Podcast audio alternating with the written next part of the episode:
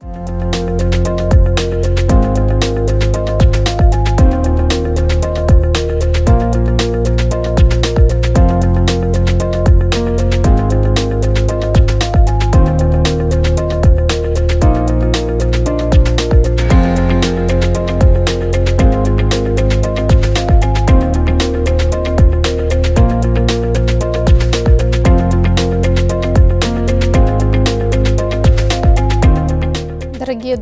уважаемые коллеги, э, мы сегодня собрались для того, чтобы подробно разобрать одну из э, тем, которая была э, поднята в игре профессионалов, как в первой, так и во второй. Это тема проявления субличности в клинической практике.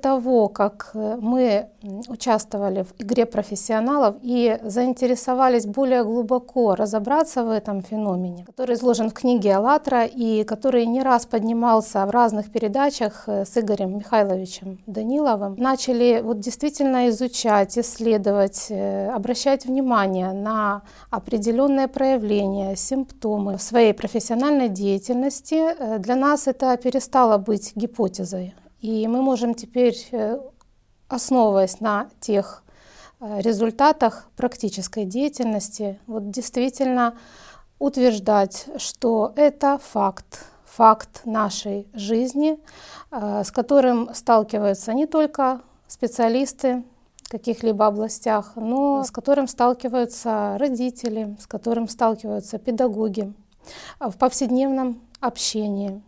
Э, то есть это действительно имеет место быть. То есть состояние субличности проявляется как у деток, так и у взрослых. Часто это не замечается самими людьми, это как-то объясняется по-другому. Это иногда целенаправленно замалчивается, такое состояние. Во многом это происходит из-за незнания, из-за того, что мы не можем как-то определить то, что наблюдаем. Но благодаря полученным знаниям э, из книги «АЛЛАТРА», из передач с Игорем Михайловичем Даниловым, мы теперь понимаем, с чем сталкиваемся и с чем имеем дело.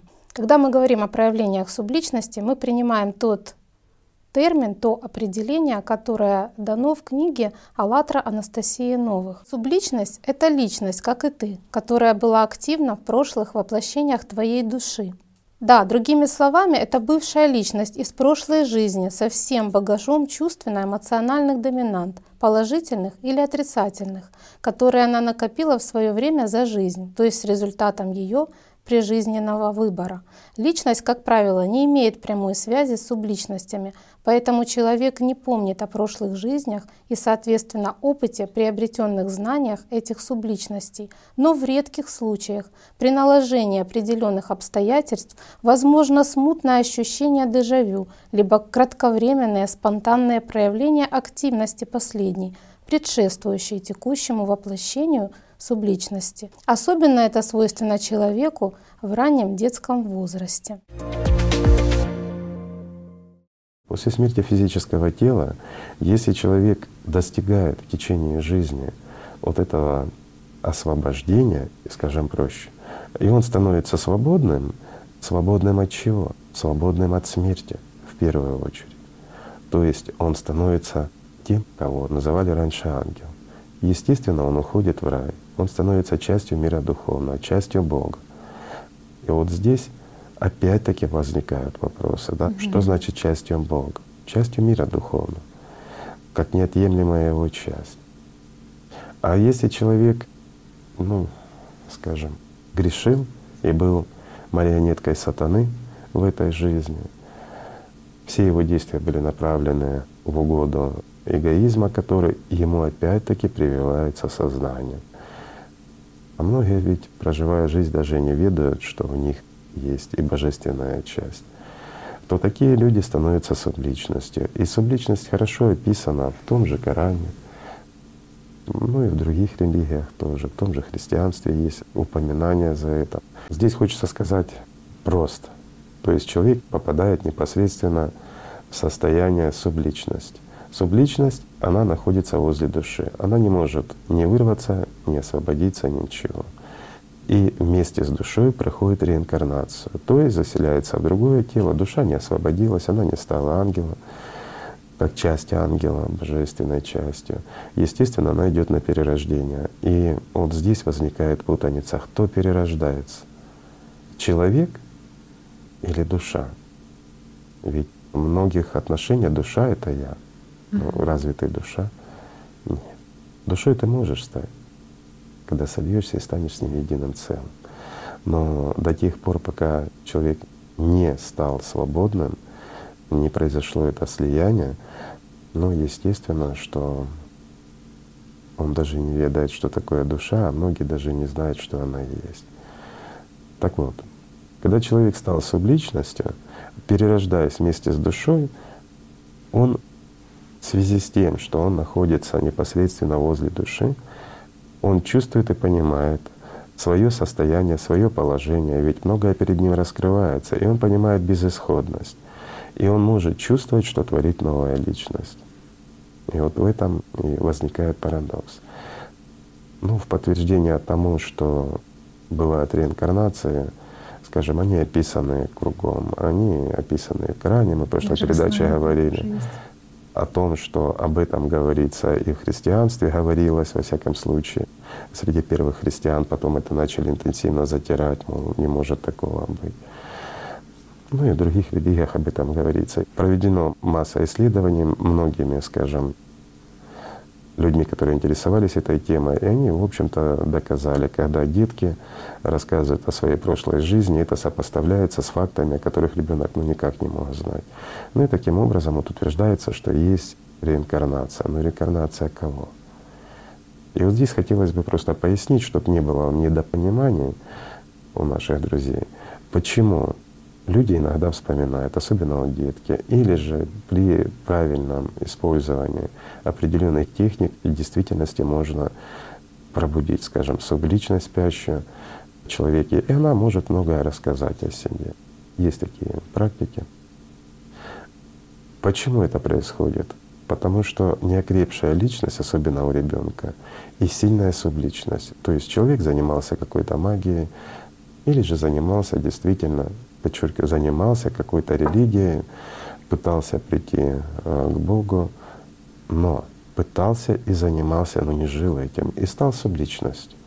Но определенная сила у него есть, у него есть определенная активность. А субличность, ну, в общем-то, как и любое существо, как и любая зверюшка, которая загнана в угол, она весьма активно ищет жизни. То есть, ну вот, чтобы было простое понимание, можно вот просто лечь, расслабиться, так, чтобы забыть за тело. Вот это вот приблизительно и есть состояние субличности. То есть сознание работает, все помнишь, все знаешь, желания остаются, а тела нет. Ну это так вот. А плюс еще некоторые такие псевдофизические ощущения. Это вот знаете, как когда ампутировали ногу, а фантомные боли остаются. Вот фантомная ощущение тела, оно остается и длительно, в веках продолжается у людей. Просто тела нет. Отсюда боли, жжение ну, и многое подобное такое, что рассказывали. Мы начнем с такой темы, как проявление субличностей у деток. Есть пример э, проявления субличности у мальчика, которая характеризуется проявлением неадекватного поведения. Мальчик начал разговаривать довольно поздно, около двух с половиной лет, но через полгода он уже знал все буквы и все слоги. И в очень скором времени он начал читать. Причем читал он сразу полные целые слова. Предпочитал э, читать энциклопедии для взрослых детей, э, взрослые книги выбирал только для чтения. На тот момент, когда я познакомилась с мальчиком, он уже говорил на трех э, иностранных языках. На английском довольно хорошо, на немецком достаточно хорошо, ну и французский он осваивал. Этого мальчика ко мне привела мама, когда ему было 5 лет. Мама сказала, что ребенок растет необычным и ему нужна помощь. Мы э, пообщались втроем, общались примерно около часа. За все время общения ребенок э, ходил по периметру комнаты, держась э, возле стены проводил по ней рукой и в этот момент э, говорил э, на языке, который мне не был знаком. Когда я к нему обращалась и задавала какие-то вопросы, он мог, как бы не отвлекаясь от своего занятия, отвечать мне.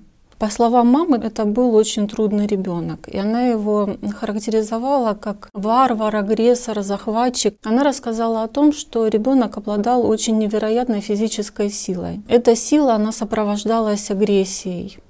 Однажды мама увидела, что ребенок, ну это было где-то в возрасте там 3-4 лет, вдруг одной рукой поднимает большой угловой диван, э, который могли двигать только несколько взрослых, когда делали генеральную уборку. Это повторялось неоднократно. Что еще было необычного в поведении этого мальчика? Это была школа раннего развития. Дети в этой школе обучались в специальных классах. Мальчик сидел на последней партии, Учительница проводила урок, и вдруг что-то пошло не так, то есть что-то не понравилось мальчику. Он э, отодвигает свою парту, впереди стояло несколько парт, где-то 3-4 парты, и мальчик начинает э, с невероятной физической силой сдвигать эти парты и двигает их э, к учительнице, к школьной доске. Учительница позвонила родителям, мама приехала его забрать.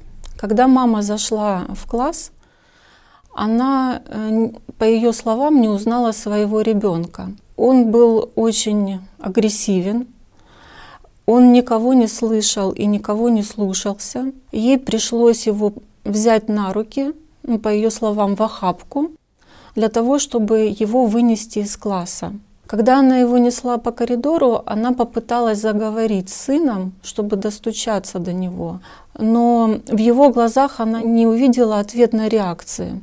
По ее словам, как будто бы в моего сына вселился какой-то дьявол. Ей было очень тяжело нести, он вырывался.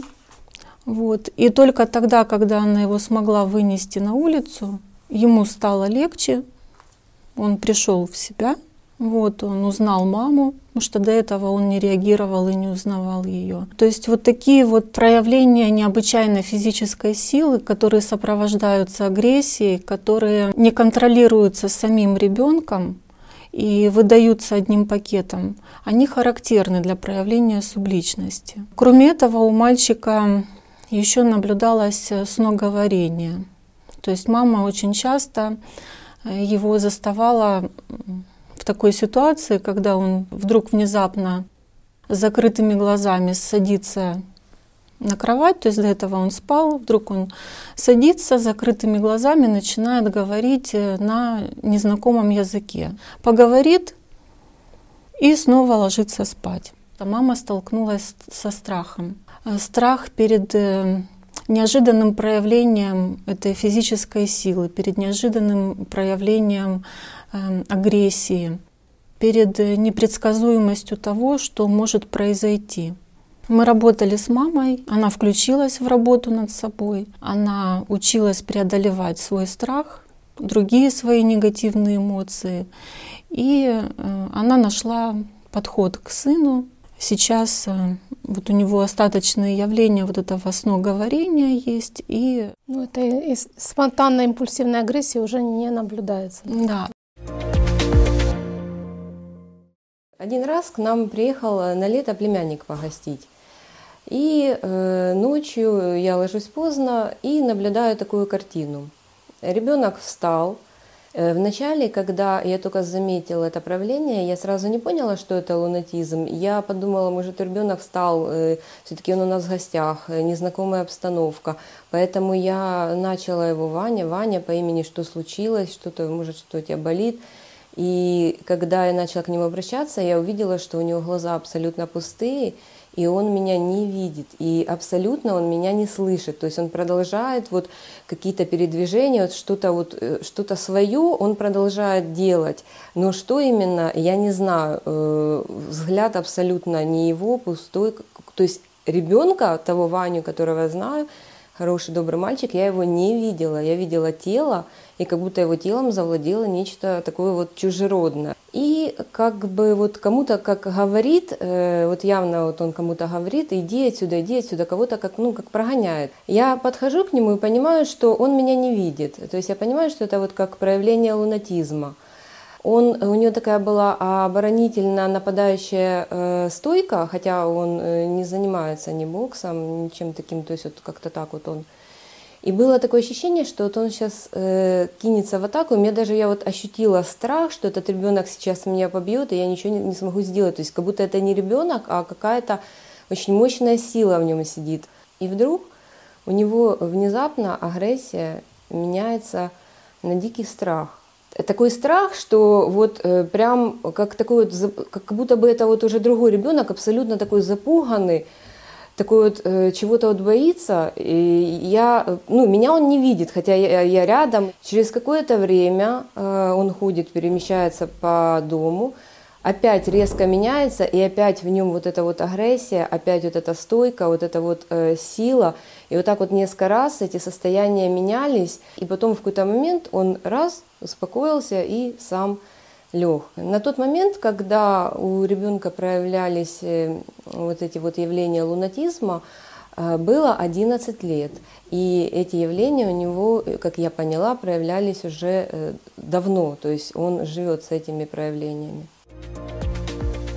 Девочке на момент данного проявления ей было 8 лет – стало происходить с ней вот такое что-то очень необычное, ей абсолютно не свойственное, то есть до этого она была очень спокойный, позитивный ребенок, и вдруг у нее начинается панический страх, эм, он связан с тем, что нужно ложиться спать, это вот в темное время суток, то есть она не может совершенно сама заснуть, категорически отказывается, и даже в дневное время она боится э, идти со школы. То есть, когда с ней разговаривали о том, что происходит, кого ты конкретно боишься, то есть э, она стала говорить, что я слышу, как будто возле меня кто-то дышит, или я чувствую, что за мной кто-то идет. То есть она не могла самостоятельно засыпать, обязательно кто-то должен был возле нее лежать из взрослых.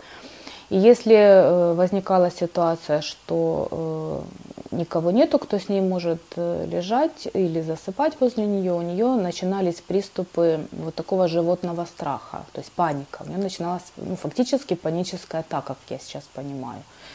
Потому что один, был момент, когда мне пришлось лицом к лицу столкнуться с этой вот атакой, когда у нее в глазах просто вот какой-то ужас и страх – который невозможно объяснить ничем. Именно вот в этот момент сделать вообще ничего нельзя, то есть бесполезно как-то ее чем-то уговаривать или пытаться ее там уговорить ложиться спать, вот, или э, разговаривать о том, что в данный момент тебе ничего не угрожает. То есть она, она это все умом понимает, она это все проговаривает, но она ничего не могла с собой сделать в этот момент. Значит, если э, случалось так, что с ней возле, около нее взрослый засыпал, но потом переходил спать в другую комнату, и она ночью просыпалась, она начинала ходить. То есть она вставала, она шла, она могла в таком состоянии разговаривать, ходить по комнатам, э, но на утро она этого ничего не помнит.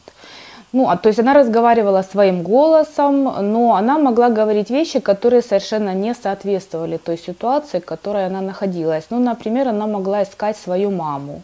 И когда и утром об этом как-то пытались напомнить или спросить, она не, поним... она не помнит этого. То есть она, э, это ее удивляло, она с любопытством слушала эти истории. И для нее была самая главная трудность – это уснуть. Она говорит, что мне кажется, что здесь кто-то есть. Это беспокойство длилось где-то до рассвета. Типа, где-то вот после 4 утра сон был спокойный. Ей приходили мысли о том, что может кто-то залезть в дом, что ее могут убить, что убьют всех ее родных. Э, ну, особенно маму. Вот у нее был страх, что убьют маму. Э, событий, которые могли бы послужить напоминанием об этом, никаких не случалось. То есть у нас не было никаких краж, никаких нападений на нас не происходило в реальной жизни. У нас э, благополучная семья, в семье очень комфортная, спокойная обстановка. Хождение по ночам, разговоры, которые не соответствуют ситуации ночью, то, что она утром этого не помнит. И вот этот панический страх э, заснуть перед сном. То есть почему это происходило? Никаких внешних признаков тревоги, никаких опасных ситуаций не возникало. Э, все нормально в школе, друзья, она хорошо учится, то есть ее никто не запугивал, никто ее там каким-то образом не ущемлял, то есть никаких внешних факторов, которые могли бы повлиять или вызвать страх, у нее не было. Работаю в садике в группе с 4 до 6 лет. В группе разные детки, разное поведение. Есть некоторые родители, рассказывают иногда, как э, себя дома ведут дети, потому что их иногда беспокоит поведение детей, и они не знают, э, не всегда знают, что с этим делать. Как-то привела мама э, своего ребенка в садик и рассказала такую историю, что у ребенка появились страхи, когда ребенку еще было два года, э, ребенок э, э, боялся дома находиться сам. И когда ночью спал ребенок, просыпался просто от страха. Даже он не просыпался, а просто крик, истерика, который просто невозможно было успокоить. Просто ребенок плачет и ну, как бы ни на что не, не реагирует. Э, Ребенок, э, когда его ночью пытались разбудить, он не узнавал маму, не, не реагировал на свое имя, когда его звали, ну, просто ребенок плакал. Ну, потом спустя какое-то время, там 10-15 минут, ребенок сам успокаивался и дальше ложился, и дальше его сон продолжался. Сначала это не часто повторялось, но со временем, чем ребенок старше становился, тем чаще это повторялось. Это могло быть и э, практически каждый день.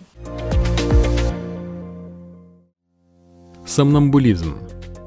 У нас есть все основания рассматривать сомнамбулизм, снахождение и сноговорение как проявление субличности. В течение ночи у спящего человека фаза медленно-волнового сна сменяется фазой быстроволнового сна несколько раз. Именно в фазе быстроволнового сна человек видит сны, поскольку его сознание активно. Приступ сомнамбулизма может случиться только во время глубокого медленно-волнового сна. Зарождение такого состояния ученым удалось зафиксировать с помощью электроэнцефалографии – регистрации биоэлектрической активности головного мозга. В результате представление о том, что сомнамбула воспроизводит действия, которые он видит во сне, оказались ошибочными. Причина сомнамбулизма до сих пор официальной науке не ясна. Но легко объясняется проявлением субличности – поскольку именно в глубокой фазе медленно-волнового сна, согласно знаний из передач с участием Игоря Михайловича Данилова, личность теряет связь с сознанием и становится свободна от любой его активности. Таким образом, именно в это время может проявиться сильная субличность, временно захватив контроль над первичным сознанием и телом спящего человека. И как следствие – в этот момент в головном мозге фиксируют спонтанную патологическую активность некоторых групп нейронов. Наиболее часты случаи сомнамбулизма в возрасте от 4 до 8 лет, а к юношескому возрасту чаще всего проходят самопроизвольно, но не всегда. Эта гипотеза подтверждается еще и огромным количеством фактов, когда сомнамбулы разговаривали на языках неизвестных окружающим – которые они знать не могли, поскольку никогда их не изучали, или даже на языках, которыми уже не пользуются в современном мире.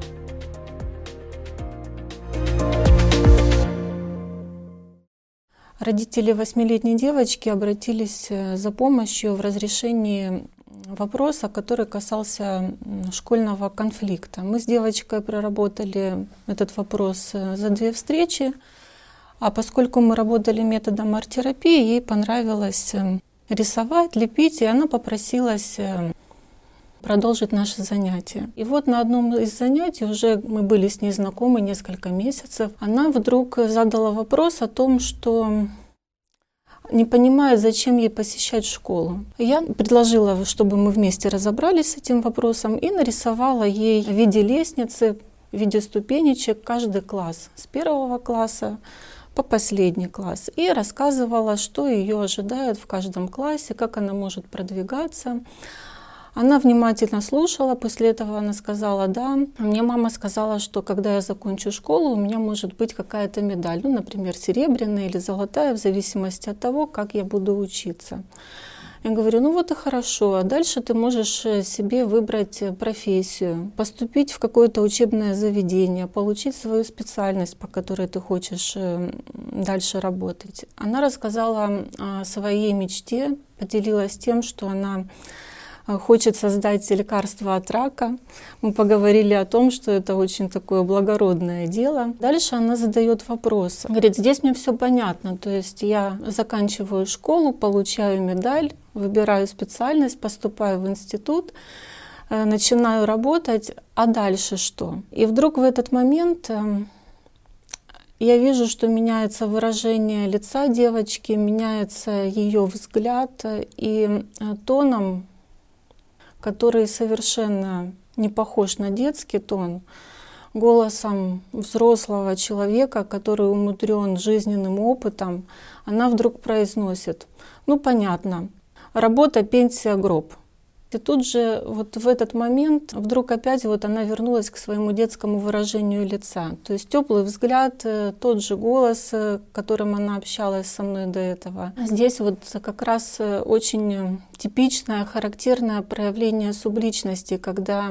проявляется субличность через такие вот нехарактерные для детей взрослые высказывания, которые сопровождаются еще и изменением выражения лица, изменением голоса. Мама мама стала больше уделять ей э, внимание, но это внимание, оно было наполнено любовью девочка быстрее стала справляться вот с этими приступами внезапной смены настроений, потому что наблюдалась тоже вот такая яркая смена вот этих вот состояний. Дальше мама больше уделила внимание работе над собой, и она заметила вот такую вещь, что в зависимости от того, в каком она находится в состоянии, меняется настроение ребенка. То есть, когда мама наблюдает вот такие вот э, яркие смены состояния у ребенка, она старается больше вот э, войти в спокойное состояние, умиротворенное, прочувствовать любовь в себе, и она видит, что ребенку становится от этого намного легче, и ребенок быстрее справляется со своими негативными э, состояниями. На данный момент э, еще есть такие проявления, но уже есть э, динамика в этом, и мама понимает, с чем дальше работать. То есть таким образом мама дает еще своим состоянием, она дает поддержку своей дочке? У меня есть дочь, ей четыре с половиной года. И вот летом э, у нее была атака субличности, вот именно активизировались субличности. Я это узнала, потому что уже на тот момент, слава богу, были э, знания из книг Анастасии Новых, из передач с Игорем Михайловичем, и плюс, э, конечно, мой опыт из детства. А как это проявилось у дочки? Поменялось состояние, поменялся взгляд в первую очередь. Глаза стали как неживые, как стеклянные глаза. А, началась истерика на ровном месте. Это было вечером. Истерика, э, она очень сильно меня начала от себя отбрасывать, что не бери меня, не подходи ко мне. И что вот, как я поняла, что это не, не мой ребенок сейчас говорит, ты не моя мама. Вначале, конечно, сознание мое включилось и говорит, ага, как это я не твоя мама? А потом, э, ну вот слава Богу, что были практики духовные, и было наполнение любовью. И я сразу, сразу вспомнила и сразу поняла, что это. И я начала ее обнимать и говорить, доченька, я с тобой, все хорошо. Но там э, шло жесткое отторжение, что ты не моя мама, не бери, не, не подходи ко мне. Это длилось довольно долго. И это было не один раз. Но каждый раз оно становилось все слабее, потому что э, я в этот момент просто дала себе обещание, быть э, в радости и в любви, что бы ни происходило, и быть рядышком, наблюдать, э, чтобы она, не дай бог, там не поранилась, потому что я не знала, к чему это может привести, что там, что за субличность и чего она хочет. И я наблюдала. И потом, как был такой момент переломный, когда я была в любви, я находилась в духовной практике, я была в лотосе, в динамическом, просто с открытыми глазами наблюдала за своим ребенком. Голос менялся у дочки. Она рычала, она кричала. А, конечно, слезы. Вот все признаки вот такой вот истерики. А, но истерики совсем не детской. И э, чувствовалось, эм, что меня хотят тоже напугать, что меня тоже вот в это хотят втянуть, чтобы и мне стало страшно. Поэтому очень важно быть в состоянии любви для того, чтобы не поддаться этому страху. И вот был такой момент, когда дочка позволила взять ее на руки. И я помню, что ношу ее в темной комнате на ручках.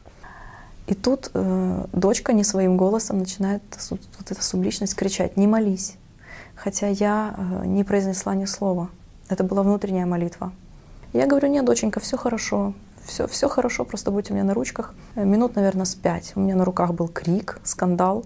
А потом так же резко, как все началось, все закончилось. Ребенок моментально обмяк, и я почувствовала, что она теплая, что она мягкая, что вот она моя, она вернулась. Уснула э, дочка точно так же, вот, вот как оно началось быстро, так оно быстро и закончилось. Буквально за пару секунд она уснула.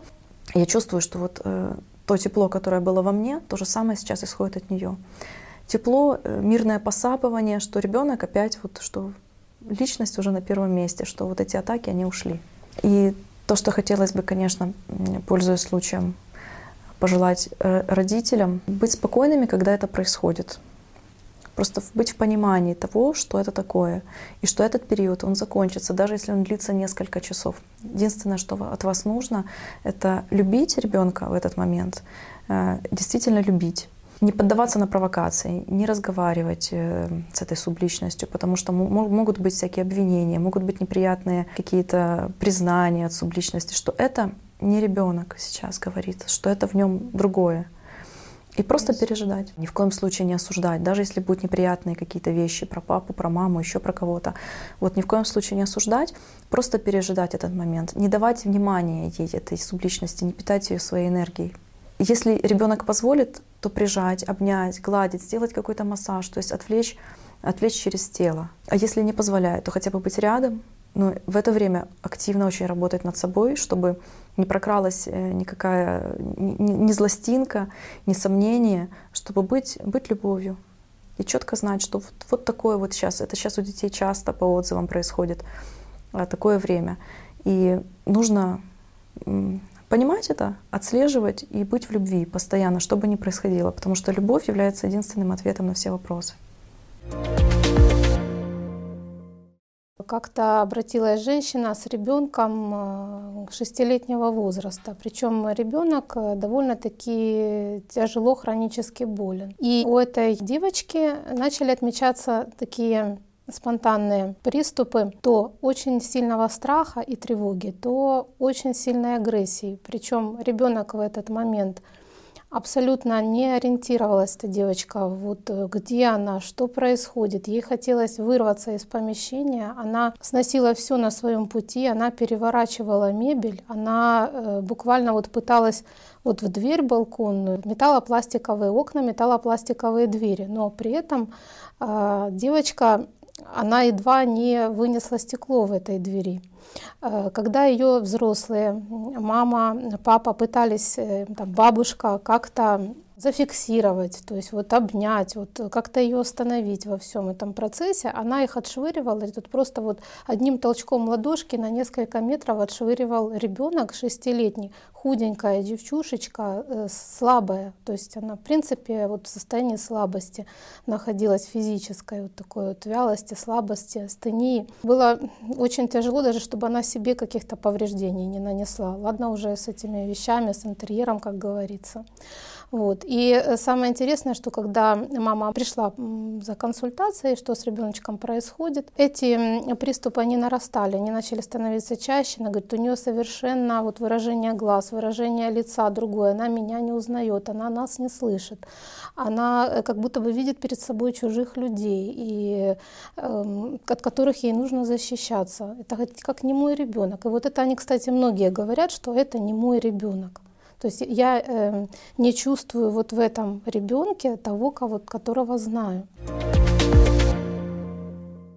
Здравствуйте, я практикующий психолог, работаю в Центре детского развития. И совсем недавно ко мне обратились родители э, с запросом о том, что у их ребенка, мальчику пять с половиной лет, э, появились спонтанные, ничем не объяснимые агрессивные вспышки в поведении. Пообщавшись с родителями, выслушав их, э, я решила поприсутствовать на уроке в классе, где этот мальчик занимался, и понаблюдать за его поведением. Будучи на уроке, я наблюдала за абсолютно спокойным, адекватным ребенком, который выполнял все задания. Интеллектуально он абсолютно развит на свой возраст. И в какой-то момент он начал истерически смеяться. Этот смех был достаточно агрессивный, он никак не реагировал на замечания учителя, скорее даже наоборот, на каждое замечание он старался делать это громче, сильнее и, как мне казалось, еще более озлобленней. Потом этот смех сменился агрессивным поведением, который выражался в скидывании всех школьных принадлежностей с парты, не только своих, но и с, у ребенка, сидящего рядом, швырянием этих предметов в детей. В принципе, он ни на что не реагировал.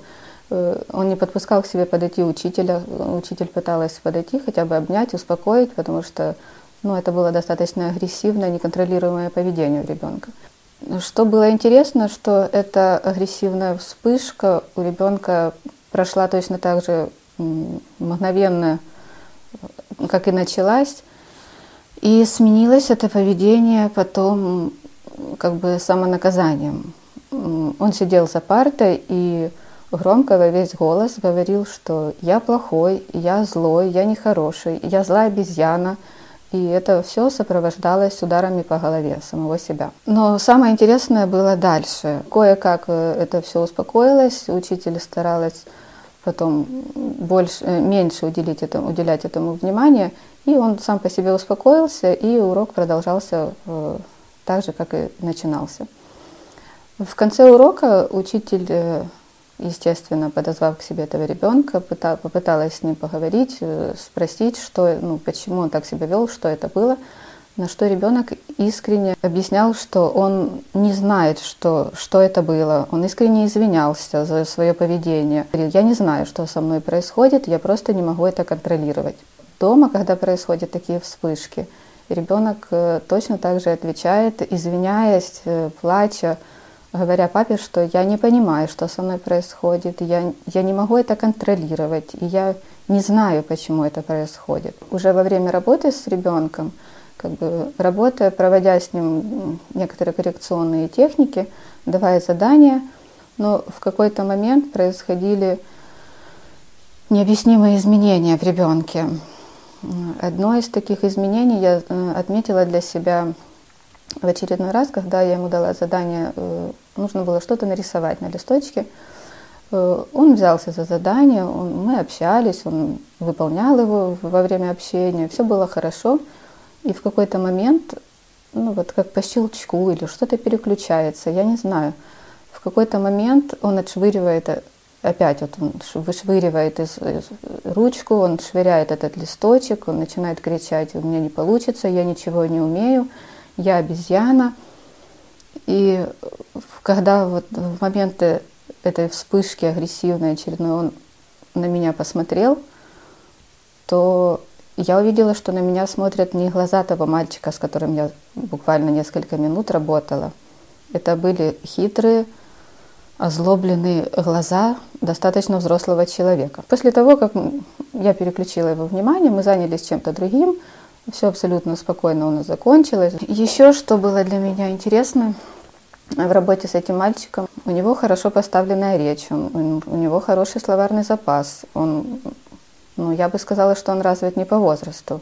Когда этому мальчику было 3-3,5 года, какой-то период времени, просыпаясь после, обеден... после обеденного сна, э, ребенок просто начинал одеваться и выходить, ну вот, и собирался уходить э, на улицу.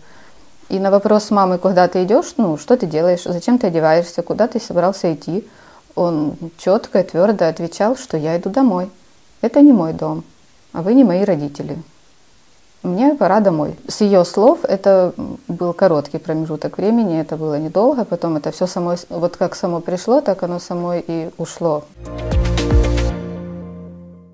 Обратилась мама с девочкой э, уже 8 лет, до возраста 6 лет. У нее высказывания были не соответствующие возрасту. Она как маленькая э, старушечка, как э, человек такой зрелый. Говорит, ну, например, едем в машине, она спит, ну, ребеночку 3,5 годика, она просыпается и видит ну, дерев, деревца, природа за окном. Она смотрит, но говорит, вот как проснулась и не проснулась. То есть вот такое состояние. Она наблюдает за этими пейзажами. Говорит, какая прекрасная природа. А, а люди, к сожалению, не так хороши. Люди до сих пор убивают друг друга. Я люблю людей, но природа мне нравится больше. И засыпает. То есть это ребенок там три с половиной года. А, вот такое вот высказывание, во-первых, вообще по насыщенности слова очень а, такое серьезное. В возрасте 6 лет вот у нее начались приступы такой вот спонтанной агрессии, причем истерики, вообще не зависящие от э, того, что происходило. То есть это не был какой-то кризис, это не было какое-то там наказание, или ребенку что-то не дали, или наоборот ее заставляли что-то делать. Вот ни с того ни с сего начинал ребенок вот так себя вести. А в 8 лет э, было очень яркое проявление, у нее начались стики, и агрессия, которую она просто лезла с кулаками к матери, она ругалась, она оскорбляла мать, она ей хамила, она лезла драться очень с большой силой, опять-таки. Причем именно в процессе она приходила в себя. То есть вот она могла наброситься на мать, и потом в какой-то момент она как просыпается, осознает, что она делает, и начинает ее тут же обнимать, целовать и просить прощения, что э, мамочка, извини, я тебя люблю, и вот э, в процессе прямо вот это переключение происходило. Когда мама рассказывала ей, зачем ты мне вот сказала такие обидные слова, ты помнишь, как ты меня там ругала, а, девочка, опять-таки, она этого абсолютно не помнила, и она, ну что ты, мамочка, я не могла такого сказать. И вот э, девочка, у которой еще вся жизнь впереди, которую любят, которой э, создают условия для развития, которой, ну, заботятся действительно. И вот этот ребенок, она вдруг э, вваливается, вот, кроме этих вспышек агрессии импульсивной, а, вот в такое вот состояние подавленности, безысходности, и она сама это описывает, вот как будто бы, вся моя жизнь кончилась, как будто бы впереди ничего нет, я не знаю, что со мной происходит, и плачет, я не, не могу с этим справиться. И через какое-то время происходит переключение, ребенок нормально играется, общается, все благополучно. То есть это не постоянное состояние, но вот такие вот а, накатывают э, абсолютно неадекватные ее вообще ситуации жизненной, вот такие вот состояния. Она даже это тоже так интересно описывала, что со мной что-то произошло, и я сама не своя, я это не я. Очень сложно родителям преодолеть состояние страха, потому что они боятся этих проявлений детей. Э, девочки, кстати, там вплоть до того, что ставили диагноз эпилепсии, назначали противосудорожное лечение, хотя не было типичной картины какого-то эпилептического очага, но э, не могли вот, э, вот эти объяснить это, это ее поведение, эти тики. Когда мама успокоилась, то есть она справилась с собственным страхом за ребенка, за ее будущее, за то, что не сойдет ли она с ума, э, сможет ли она быть, э, как все дети, дальше развиваться и учиться. Мама тоже она познакомилась и с книгами, и, занималась духовной практикой, и наблюдала за мыслями, исследовала, изучала сознание, училась не придавать внимание негативным мыслям и настраиваться на положительную волну. То есть, собственно говоря, ее успокоение, ее изменение вообще отношения, говорит, и вот появилась какая-то уверенность, что ребенок справится, что у него достаточно сил, что она такая же личность, как и я, и у нее есть этот потенциал, что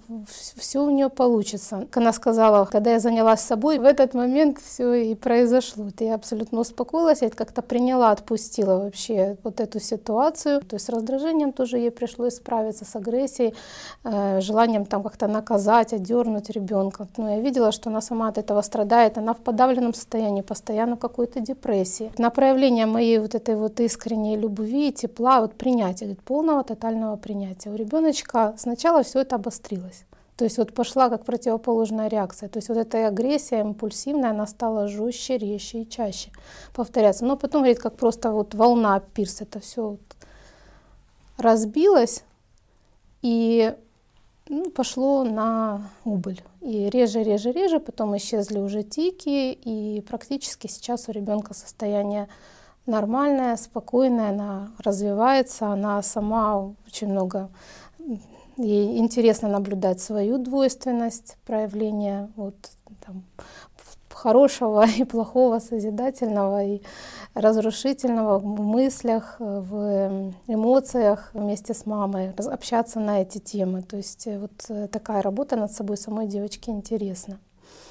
Вот, я, э, тоже мама как-то э, рассказала такую историю, когда мальчишка в школе подрался ни с того ни с сего, ну вот на него что-то накатило, он тоже импульсивно в классе побил там детей. И она маме рассказала, ты знаешь, на него как что-то нашло. Вот я видела, это похоже было, как у меня. Вот это, вот я просто я даже не, не смогла на него разозлиться, потому что я видела, что на него как-то что-то накатило.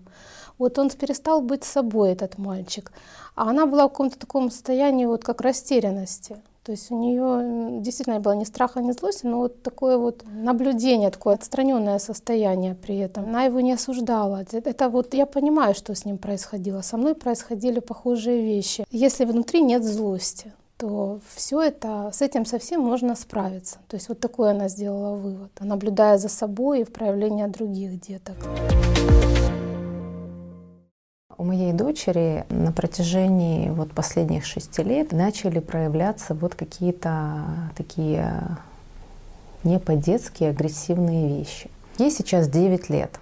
Она могла взять стул, ну то есть если что-то было не так, то есть она могла взять стул и этим стулом выбивать двери. То есть это были настолько ну, недюжинная сила, то есть сила такого взрослого человека справиться с ней было невозможно, потому что вот взять ее в охапку э, было невозможно, потому что она была слишком сильная. А когда-то был такой момент, что она заболела, и ей нужно было поставить в капельницу, и ее держало пять человек.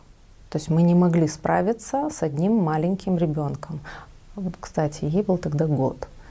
Вот вспоминаю то, что такой вот момент, когда в порыве вот этого вот гнева маленький ребенок, которому три года, она мне кричала «я тебя ненавижу». Для меня это было настолько ну, странно, что это, этой фразы она не могла знать. Удивительным является то, что она не помнит, что происходит. То есть вот после вот этих вот всплесков она в основном не помнит, что происходит. Ну, те события, которые вот, ну, что она делает. И то, что сразу же засыпает. То есть состояние такое очень сонное, вялое. То есть сразу хочется спать и засыпает моментально и спит долго. У нее вот очень такой вот сильно развитый интеллект. Учительница говорит о том, что когда она начинает что-то рассказывать и отвечает на вопросы, то ее а, познание, ее размышления, они настолько глубоки, что детям такие размышления не присущи. У нее такая интересный взгляд на все вещи, то есть он слишком мудрый, слишком глубокий.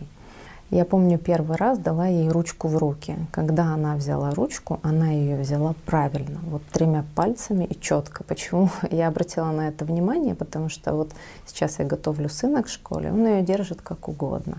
Вот так, вот так, вот так. То есть как угодно, но не так, как надо. То есть и вот эту ручку мы ставим. А это ребенок взял ручку правильно. Вот я даже помню фотографически этот момент, как она ее взяла и как она начала писать достаточно четко. Ну, то есть для там двух-трехлетнего ребенка это не свойственно. Когда проявляется вот эта субличность, она на самом деле такая вот очень потребительская. То есть у нее есть свой характер. То есть я могу характеризовать ее как такой вот взрослый мужчина, властный, такой вот циничный, манипулятивный, имеет свои какие-то черты, свои намерения, какие-то свои интересы, свой опыт. Вот, допустим, какая-то вот нездоровый интерес к деньгам тоже. То есть он не может быть присущий ребенку трех лет, но тем не менее он проявлялся даже вот, вот это и в три года, и в пять лет. То есть он нездоровый какой-то интерес. Когда субличность активизируется, она, то есть там морали ее просто нет. Она может, эм, ну, извините, нецензурно и общаться с взрослым, каким-то уважаемым, почтенным человеком и там с родственником. То есть она старается сделать больно, потому что боль — это эмоции. Она знает все точки, все болевые точки. И во время проявления субличности она именно, ну вот это существо, которое проявляется, оно давит на вот эти вот точки болевые, и оно даже играет и манипулирует людьми. И вот она четко колет в то место, в которое ну, вот для человека самое болезненное. То есть такое ощущение, что играет по точкам и манипулирует людьми насчет того, чтобы столкнуть лбами. То есть это не детская манипуляция, манипуляция ну, какого-то очень опытного человека, циничного, который такое ощущение, что он всю жизнь манипулировал людьми, играет ими как куклами. То есть ребенок ну, не может, он не может такие вот вещи знать, он не может так тонко отслеживать. Мы всей семьей пошли гулять. Вот мы идем за руки, а, она идет сзади. Мы к ней подходим, обнимаем ее, приглашаем к себе она, ну, как бы отстраняется, то есть она нас отвергает, она нас отталкивает. Мы на некоторое время ну, отходим, потом опять к ней подходим. Ну и продолжалось это некоторое время. Мы с ней остались вдвоем. И из нее прям полился вот поток такого негатива. Она пыталась уколоть меня, спровоцировать на агрессию, спровоцировать, то есть э, вот по всем вот таким вот болевым точкам прошлась. А потом мы, когда пришли домой, она практически ничего не помнила из того, что происходило. Она легла спать, проспала ночь и еще утром полдня. То есть стала в таком состоянии достаточно таком сложном. Как я вообще понимаю, что сейчас со мной говорит не она? Во-первых, меняется тембр голоса. Во-вторых, меняется сама интонация, меняется дикция, меняется взгляд. В этом взгляде нет ничего, ну, нет ничего доброго. Там ну, полно ненависти и боли. Сначала как будто бы идет такой какой-то, ну, поток негатива, потом как будто бы что-то переламывается, она проявляется и вот разворачивается как-то так, а потом она доходит до эпогея и идет на спад. И она просто обессиливает, как будто бы теряет свою силу. А когда ну, вот есть какая-то поддержка и вот любовь, вот, вот безусловно, что бы сейчас ни делала эту субличность, я вижу, что а, она своими силами очень быстро справляется с этим. По поводу нереальной силы. Очень часто у нас встречается в нашем отделении. Представьте себе больного, который лежит изнеможденной болезнью который не может совершать некоторые действия, особенно выходить из состояния комы, из состояния сопора, при каком-то серьезном нарушении деятельности сознания. И в какой-то определенный момент наблюдается сила, которая совершенно не может соответствовать этому человеку. И это очень часто. Тогда мы просто начинаем как-то фиксировать, вводить какие-то седативные препараты, как-то его успокаивать.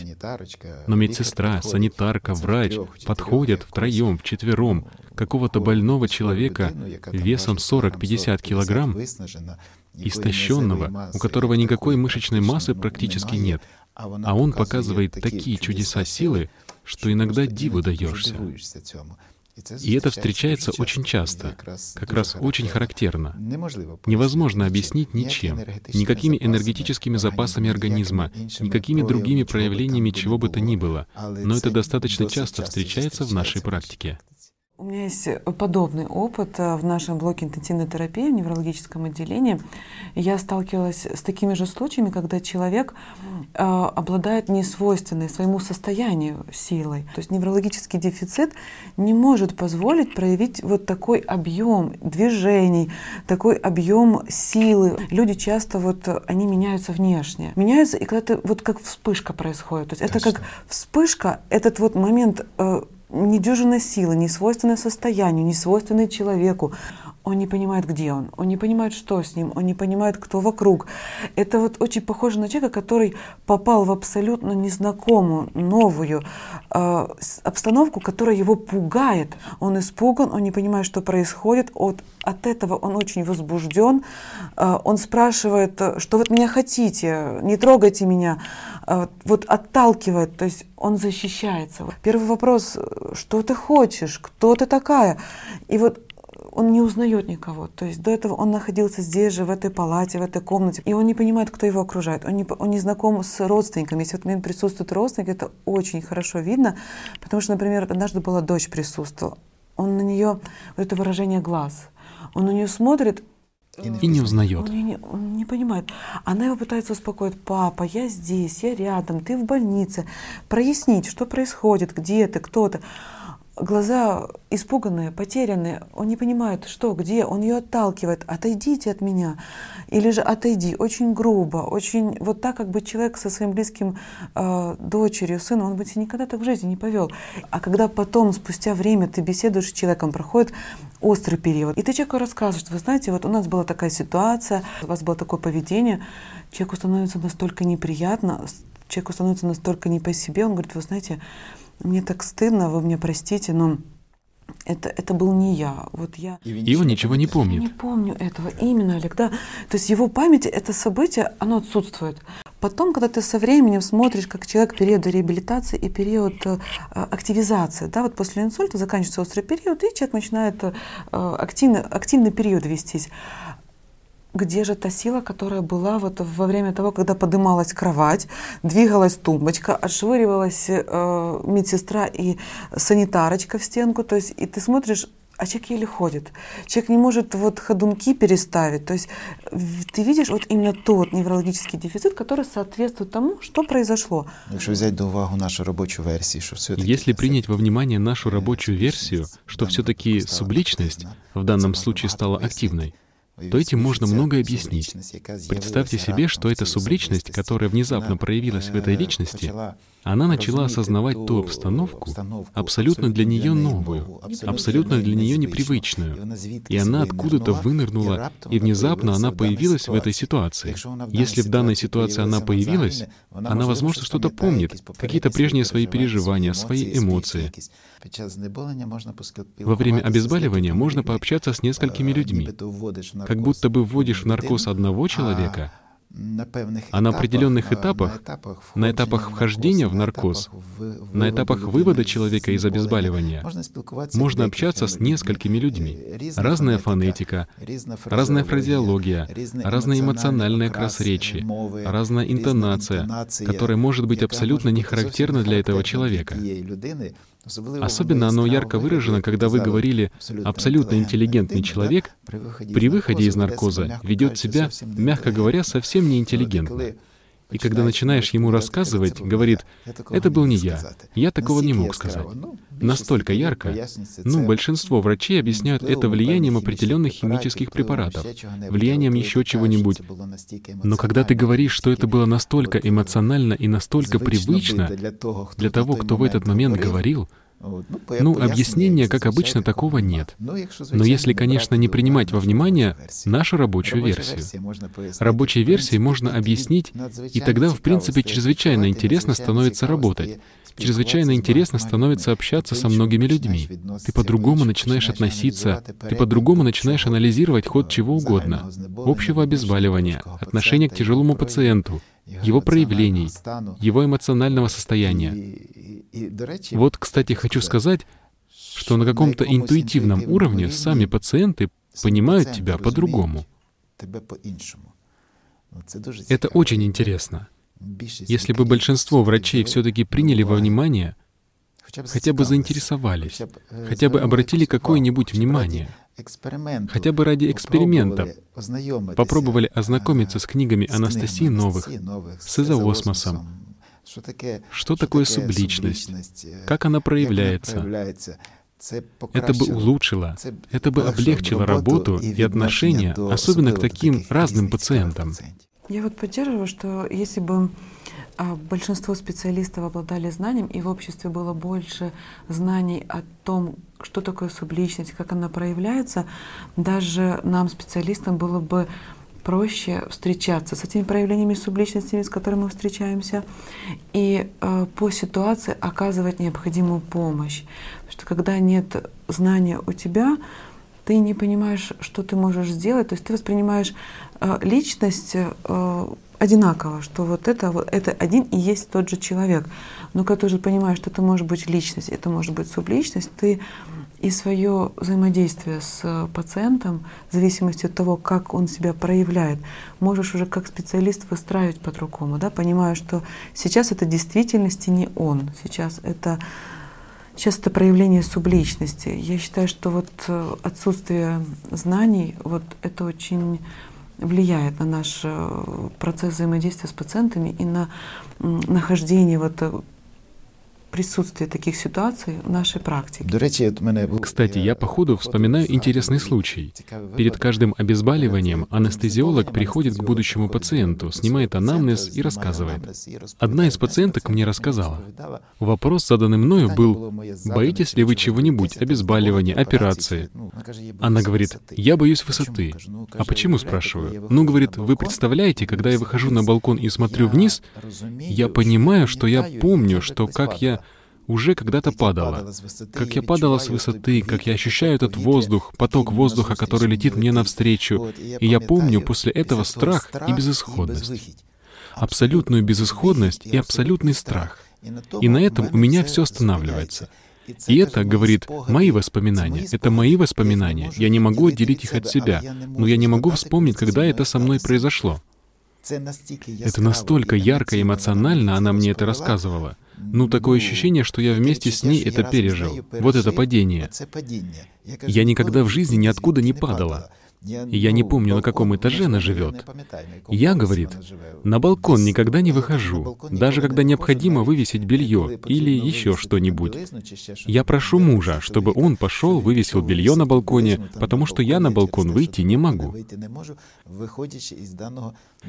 Исходя из этого, я бы сказал иррационального страха, так как объяснить, откуда у нее это чувство, откуда у нее воспоминания о том падении, которое, по ее словам, когда-то было, но которого в этой жизни не было.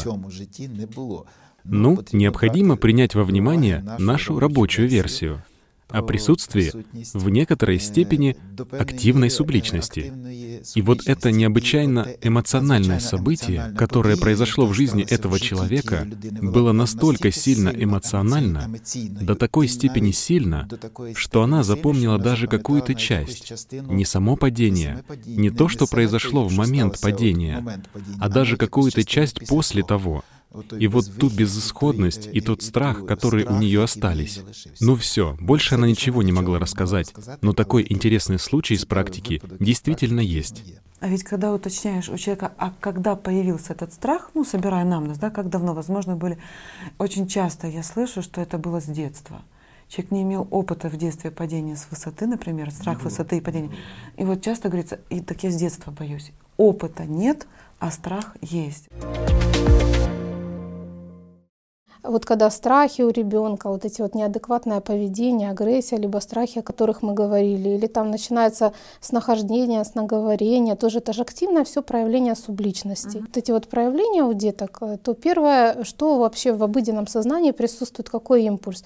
Ведь даже не к специалистам идут, а к бабке. Но здесь очень серьезная закладка происходит. И вот ее видно потом только вот со временем, с годами. По сути, ребенок, э, ну что происходит? Ребенок не учится справляться с этими состояниями, он не получает защиты от родителей. Все равно вот этот шаблон реагировать на все тревогой и беспокойством остается, потому что он с ним не справился в детстве, ему не помогли в этом родители. Потом часто у таких людей развиваются какие-то какие-то другие расстройства, ну, например, там вот панические атаки или там апохондрический какой-то синдром, ну, основанные на страхе. В основном это что-то связано с фобиями.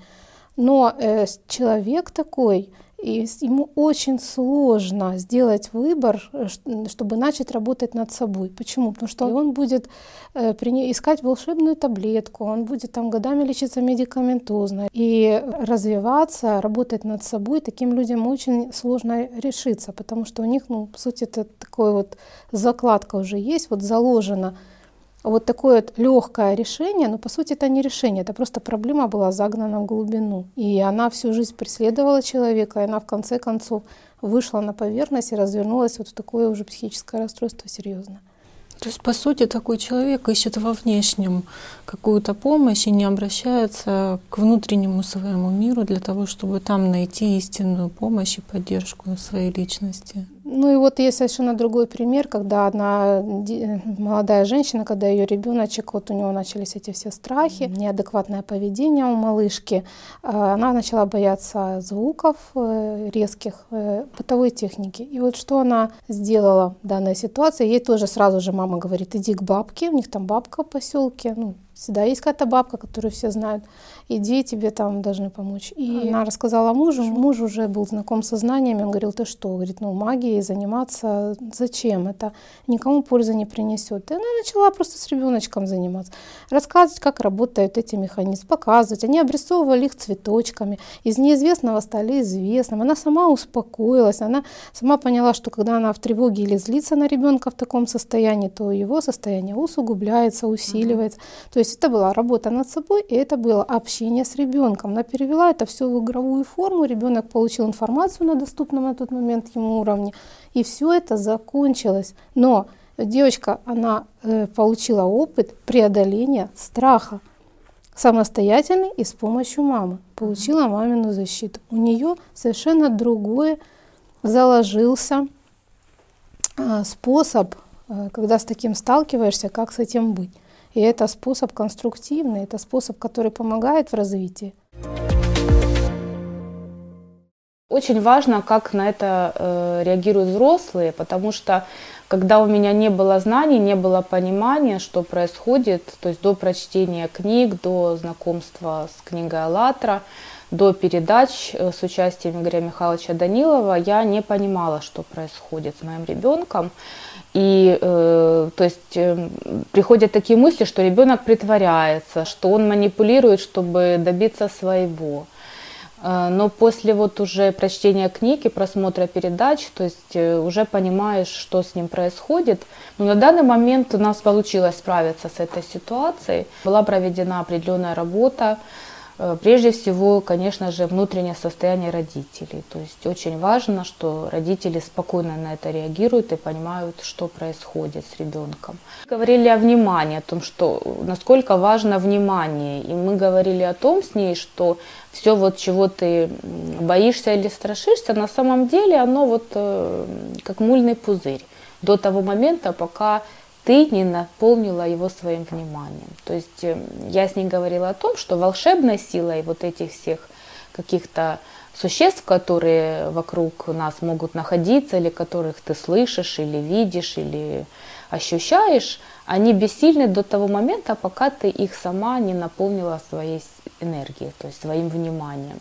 Перед сном мы рисовали с ней. Вот ей помогало то, что перед сном она садилась рисовать ну, все что угодно. То есть э, все, что вот она хотела, она просто рисовала. Рисунки у нее обычно добрые были перед сном, она успокаивалась, это помогало ей заснуть. И, ну и вот в один прекрасный момент она решила, что она будет спать сама.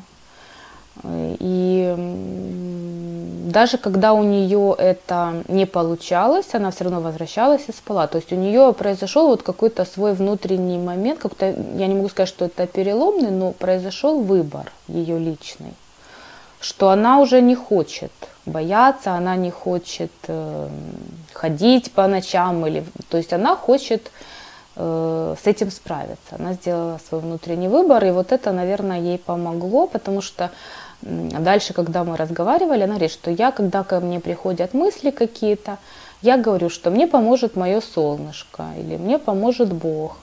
она поняла, что ей это помогает, что действительно, то есть она получила свой опыт того, что когда она в это верит, то есть э, вот эти мысли, они ослабевают. И вот э, эти все ощущения, которые были, они тоже ослабевают. Соответственно, она переключает внимание. То есть она переключает внимание на свой внутренний свет, на свое внутреннее солнышко, на свою душу. Но это огромное чувство такого вот тепла, любви, нежности, которое разрастается и охватывает все вокруг.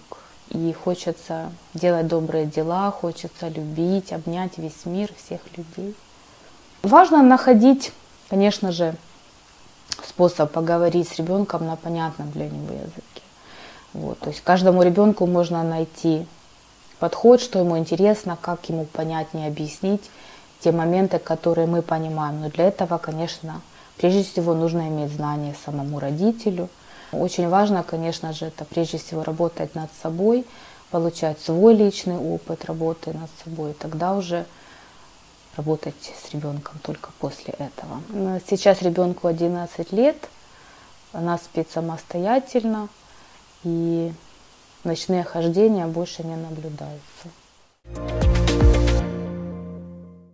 Хочу отметить такую вот характерную особенность, что когда уже родители понимают, что э, через ребенка проявляется субличность, у них нет э, ответной агрессивной реакции, у них нет желания накричать на ребенка за то, что он сейчас ведет себя как-то агрессивно.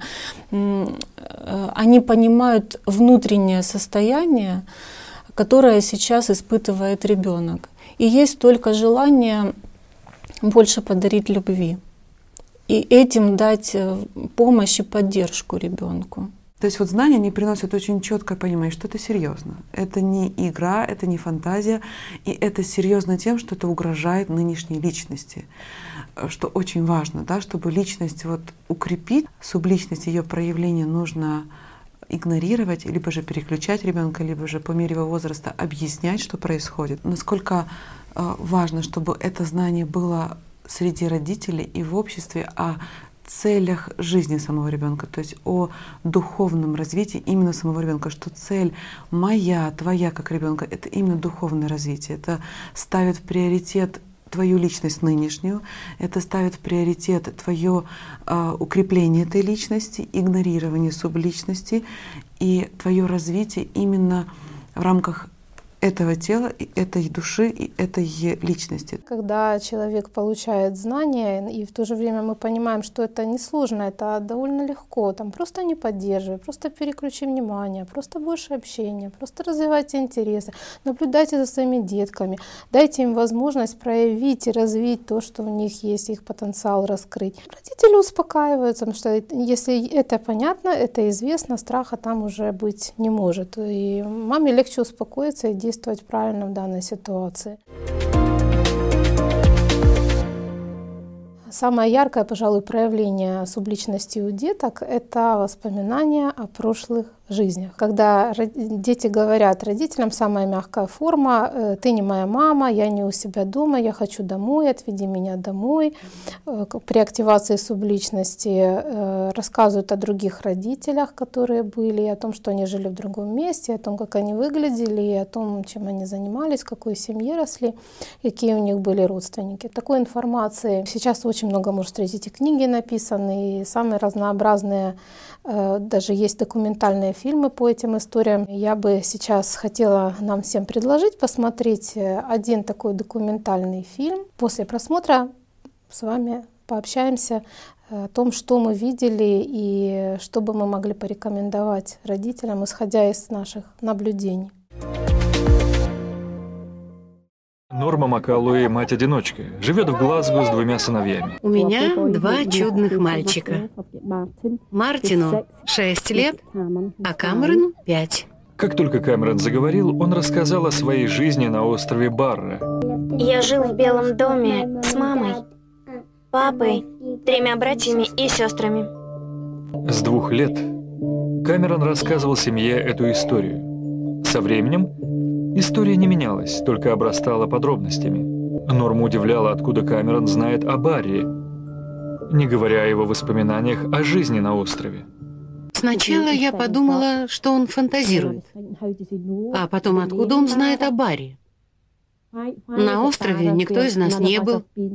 Мы никак с ним не связаны. Мое любимое место на острове — это пляж. Я брал туда собаку и играл с ней. Братья и сестры тоже с нами играли. Однажды я сказала, что мы полетим на бару. И он ответил, я покажу тебе свой дом, покажу остров. Он Шейн Робертсон. Шейн Робертсон? Да. Расскажи мне еще о нем. Папа с острова. Друзья тоже слышали эту историю. Соседка Диана знает Камерона с рождения.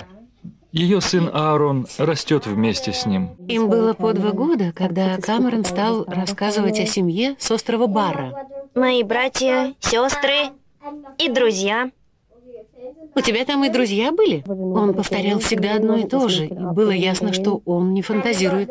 Дело в том, что он настаивает на одном и том же. История всегда одинаковая. Но за три года он ни разу не сбился. Он говорит, я был с той мамой до тебя, до этой семьи.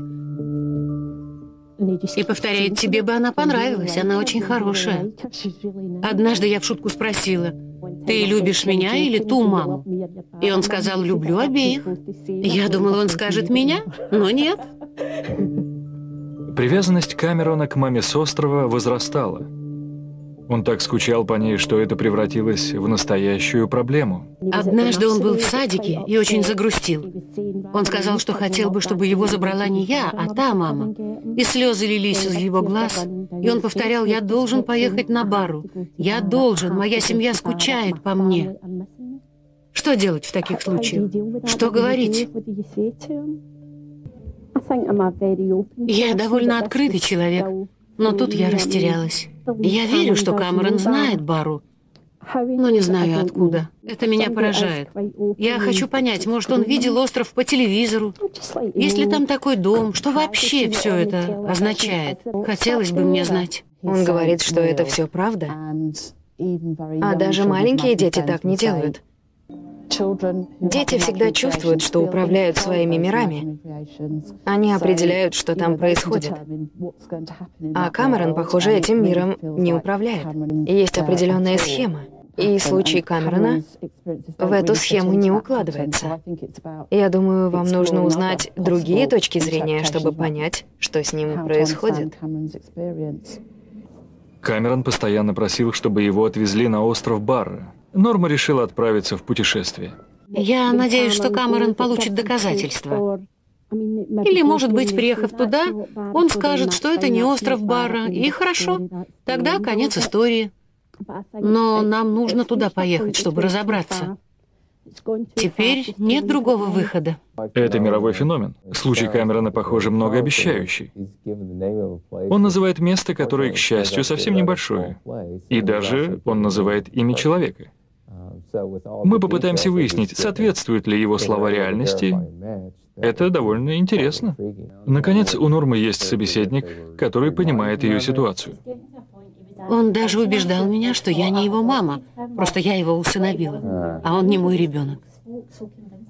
Камерон наконец увидит место, которое он считает домом.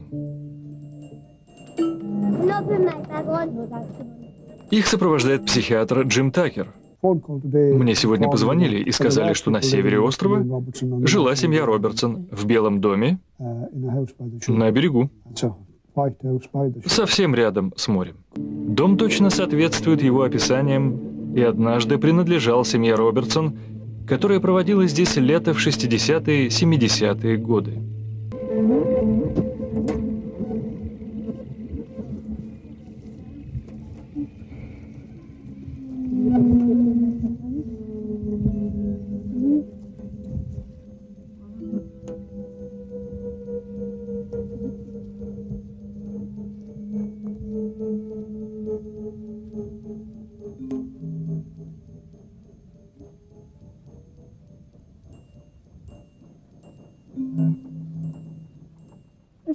Что такое?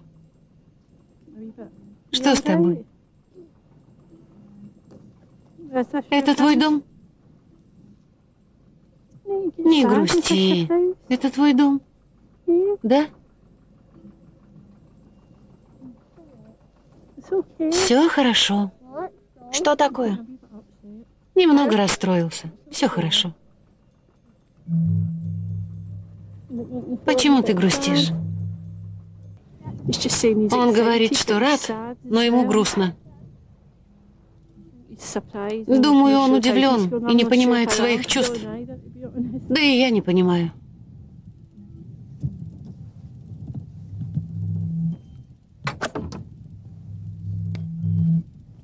Можно войти? Все хорошо? Я смотрел на пляж через окно.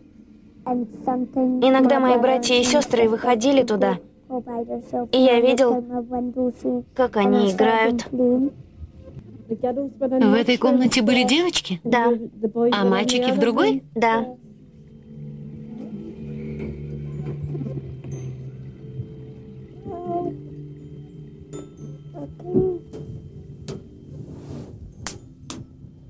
Здесь было так же?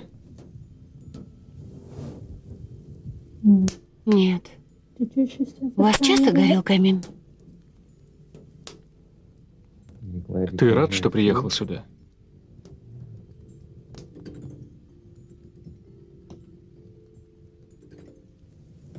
Ты думал, твоя мама будет здесь? Нет.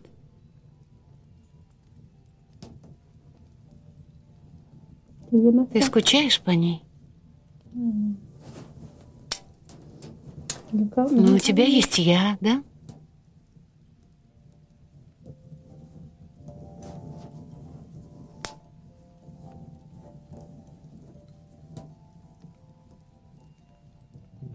Ты готов ехать домой? Он похож на человека, который вернулся на место как бы, своей прошлой жизни, своих прошлых событий и посмотрел на руины этой прошлой жизни, на то, что утрачено.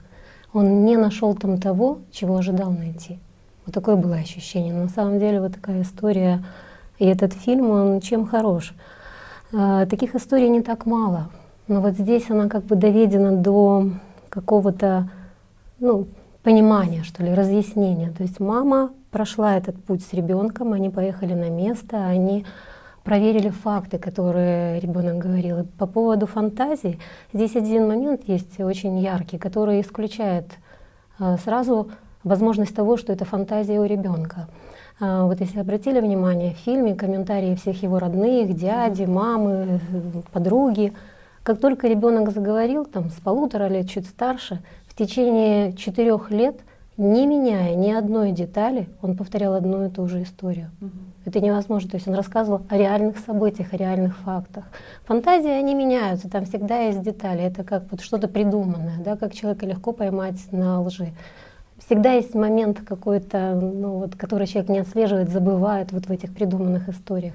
А здесь то, что поражало, что эта история не меняется в мельчайших деталях на протяжении многих лет.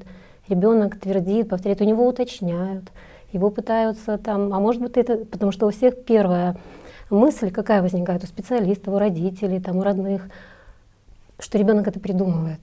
Тем более поражало то, что он там никогда не был. Mm-hmm. Вот в данном случае это ребенок четко, постоянно, уверенно повторял одни и те же детали этого места, своего присутствия в нем. Вот это были очень четкие и точные воспоминания. И когда ребенок вот попал уже, его привезли на остров, это действительно было очень контрастно. Он даже не производил впечатления маленького ребенка. Это вот такое ощущение, что шел, знаете, как вот много лет я там не был, с этим местом у меня связаны дорогие воспоминания. Я сюда приехал, ничего от этого не осталось. И вот такая вот как проживаемая печаль от этой утраты. И насколько сильно изменился сам ребенок. Это очень, сильно, это очень сильно видно, потому что ребенок из игривого, веселого, он превратился в мрачного, замкнутого, он постоянно к матери при как-то прикасался, ну, чтобы получить контакт от нее, какое-то вот объятие, какую-то добрую поддержку, да. Было видно, насколько это тяжело ему, то есть вот и вот глаза вот прячет, и лицо вот отображает совсем не радость. Вот когда он говорит, что я очень хочу поехать в этот дом, я очень хочу видеть этот остров, и нету той ожидаемой реакции. То есть реакция, наоборот, была абсолютно противоположной. То есть ребенок был настолько подавлен тем, что он оказался в этом месте, он просто замкнулся, замолчал и не захотел ничего говорить. Насколько вот тяжело вот эти все воспоминания, насколько вот тяжело э, вот эту активацию субличности ребенку было перенести. Видео дуже наглядное. Видео очень наглядное. Наличие субличности у ребенка проявляется и другим объяснить невозможно. Когда у ребенка появляется подобное проявление, активируется субличность, и ребенок начинает активировать свое внимание на каком-то нежелательном друге или, как у Кэмерона, какие-нибудь воспоминания, которые, собственно, не принадлежат ему, то это приводит к чему? Это приводит к тому, что ребенок уделяет этому свое внимание, а другими словами, он отдает туда свою энергию. Он просто, ну, возможно, и некрасиво звучит, кормит ту субличность, которая проявляется, дает ей жизнь силой своего внимания. Вот, наверное, слово «силой внимания» и силой своей, не чьей-нибудь, а той, которая дана этому ребенку, данной личности, которая должна развиваться. А если еще и родные поддерживают, еще и свое внимание туда направляют, то это приводит, в принципе, к достаточно серьезным, катастрофическим, возможным катастрофическим, к каким-нибудь серьезным последствиям. Меня немного удивило то, что на этом всем немного как бы пиарят наличие этой второй личности у ребенка. Я не знаю, какую пользу приносит это данному мальчику. Наверное, скорее всего, что никакую. К этому было много внимания. Эту историю предлагали ребенку повторять снова и снова, угу. с подробностями, пытаясь что-то понять, уловить. Ну, выглядело это со стороны взрослых так, желанием разобраться. Но на самом деле получается, что ребен... внимание ребенка не отводилось, и их собственное время внимания было постоянно. Это как центральное событие в жизни ребенка на протяжении многих лет. Подобные путешествия, эм, что люди думают, что это помогает, но на самом деле такие путешествия, стимуляция воспоминаний — это не способ помочь, это э, способ э, помочь субличности усилить контроль над ныне живущей личностью. Здесь вот тоже убежденность, что там произойдет некий катарсис — и у ребенка вот он наконец-то э, сможет освободиться от этих навязчивых воспоминаний не о своей жизни, то есть о каком-то прошлом. Э, и вот мы что видели? Это доминирующая, кстати говоря, стратегия в плане работы с такого рода ситуациями, вообще с травматическими воспоминаниями, не только связанными с прошлыми жизнями субличностей. Вот. Но э, мы видели, в каком состоянии был мальчик, когда все-таки было совершено это путешествие. По сути, воровство жизни у ныне живущей личности, потому что личность человека — это э, часть его духовного начала, личность и душа. И а, связь с источником энергии, созидательной энергии через э, душу, то есть душу, есть только у личности, так же, как и право распоряжаться этой энергией и направлять вектор движения этой энергии, чему уделять внимание. И Единственный инструмент личности — это внимание. В данной ситуации э, внимание вкладывалось в активную субличность, э, в воспоминания этой субличности, то есть в субличность. И при этом э, давление субличности на личность, ее влияние усиливалось. И такому, такой личности, такому ребенку уже очень сложно прийти к реализации смысла жизни любого человека, согласно вот знаний, которые изложены в книгах, книге «АЛЛАТРА», в передачах с Игорем Михайловичем Даниловым, в частности, в передаче «Сознание и личность» и в одноименной книге. То есть реализовать себя э, как духовное существо, то есть обрести жизнь настоящую, прийти к духовной свободе, к духовному преображению. То есть шансы у такой личности, они снижаются. И именно вот этот вред э, жизни, духовной жизни настоящей, духовному развитию личности, он очевиден вот в таких историях и с таким подходом. И вот что еще э, такая вот схожесть э, в этой ситуации, в подобных ситуациях и тех ситуациях, которые мы сегодня уже обсуждали, нет объяснения нет разумного, понятного объяснения, что происходит на самом деле с ребенком. И от этих ситуаций стараются отмахнуться. Но есть достаточно большое количество наблюдений, что они проходят сами по себе.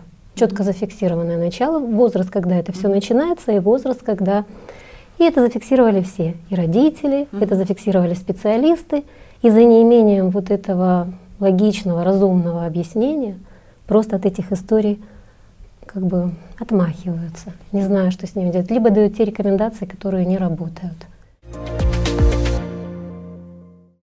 Довольно часто люди сталкиваются с явлением перерождения души, когда ребенок с ни с того ни сего начинает рассказывать, что он жил тогда-то, там-то и тому подобное, и при проверке ребенок рассказывает, что это действительно так. Он узнает своих родственников, рассказывает причину своей смерти.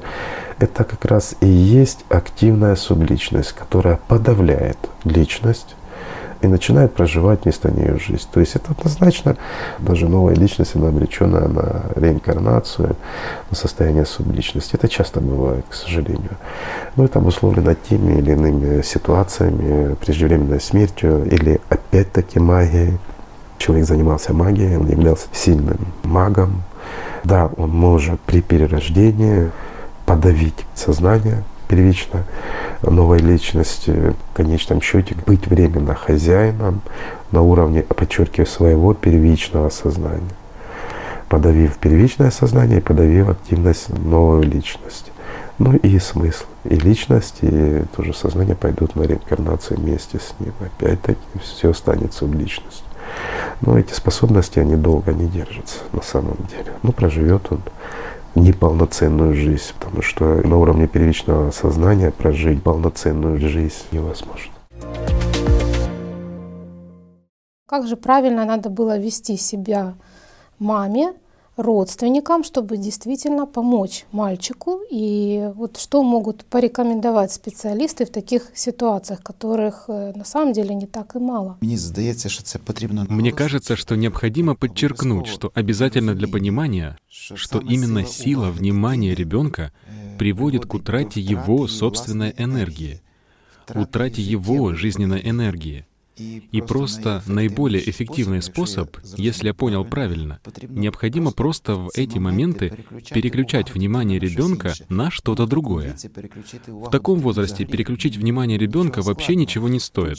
Тут же дать какую-нибудь новую игрушку или вывести на улицу, или еще как-нибудь. Можно даже сказать, что возвращать внимание ныне живущей личности в настоящий момент. Что происходит здесь, сейчас, в твоей жизни? Обрати внимание на это или Чаще всего это действительно вот какие-то предложения со стороны родителей ребенку.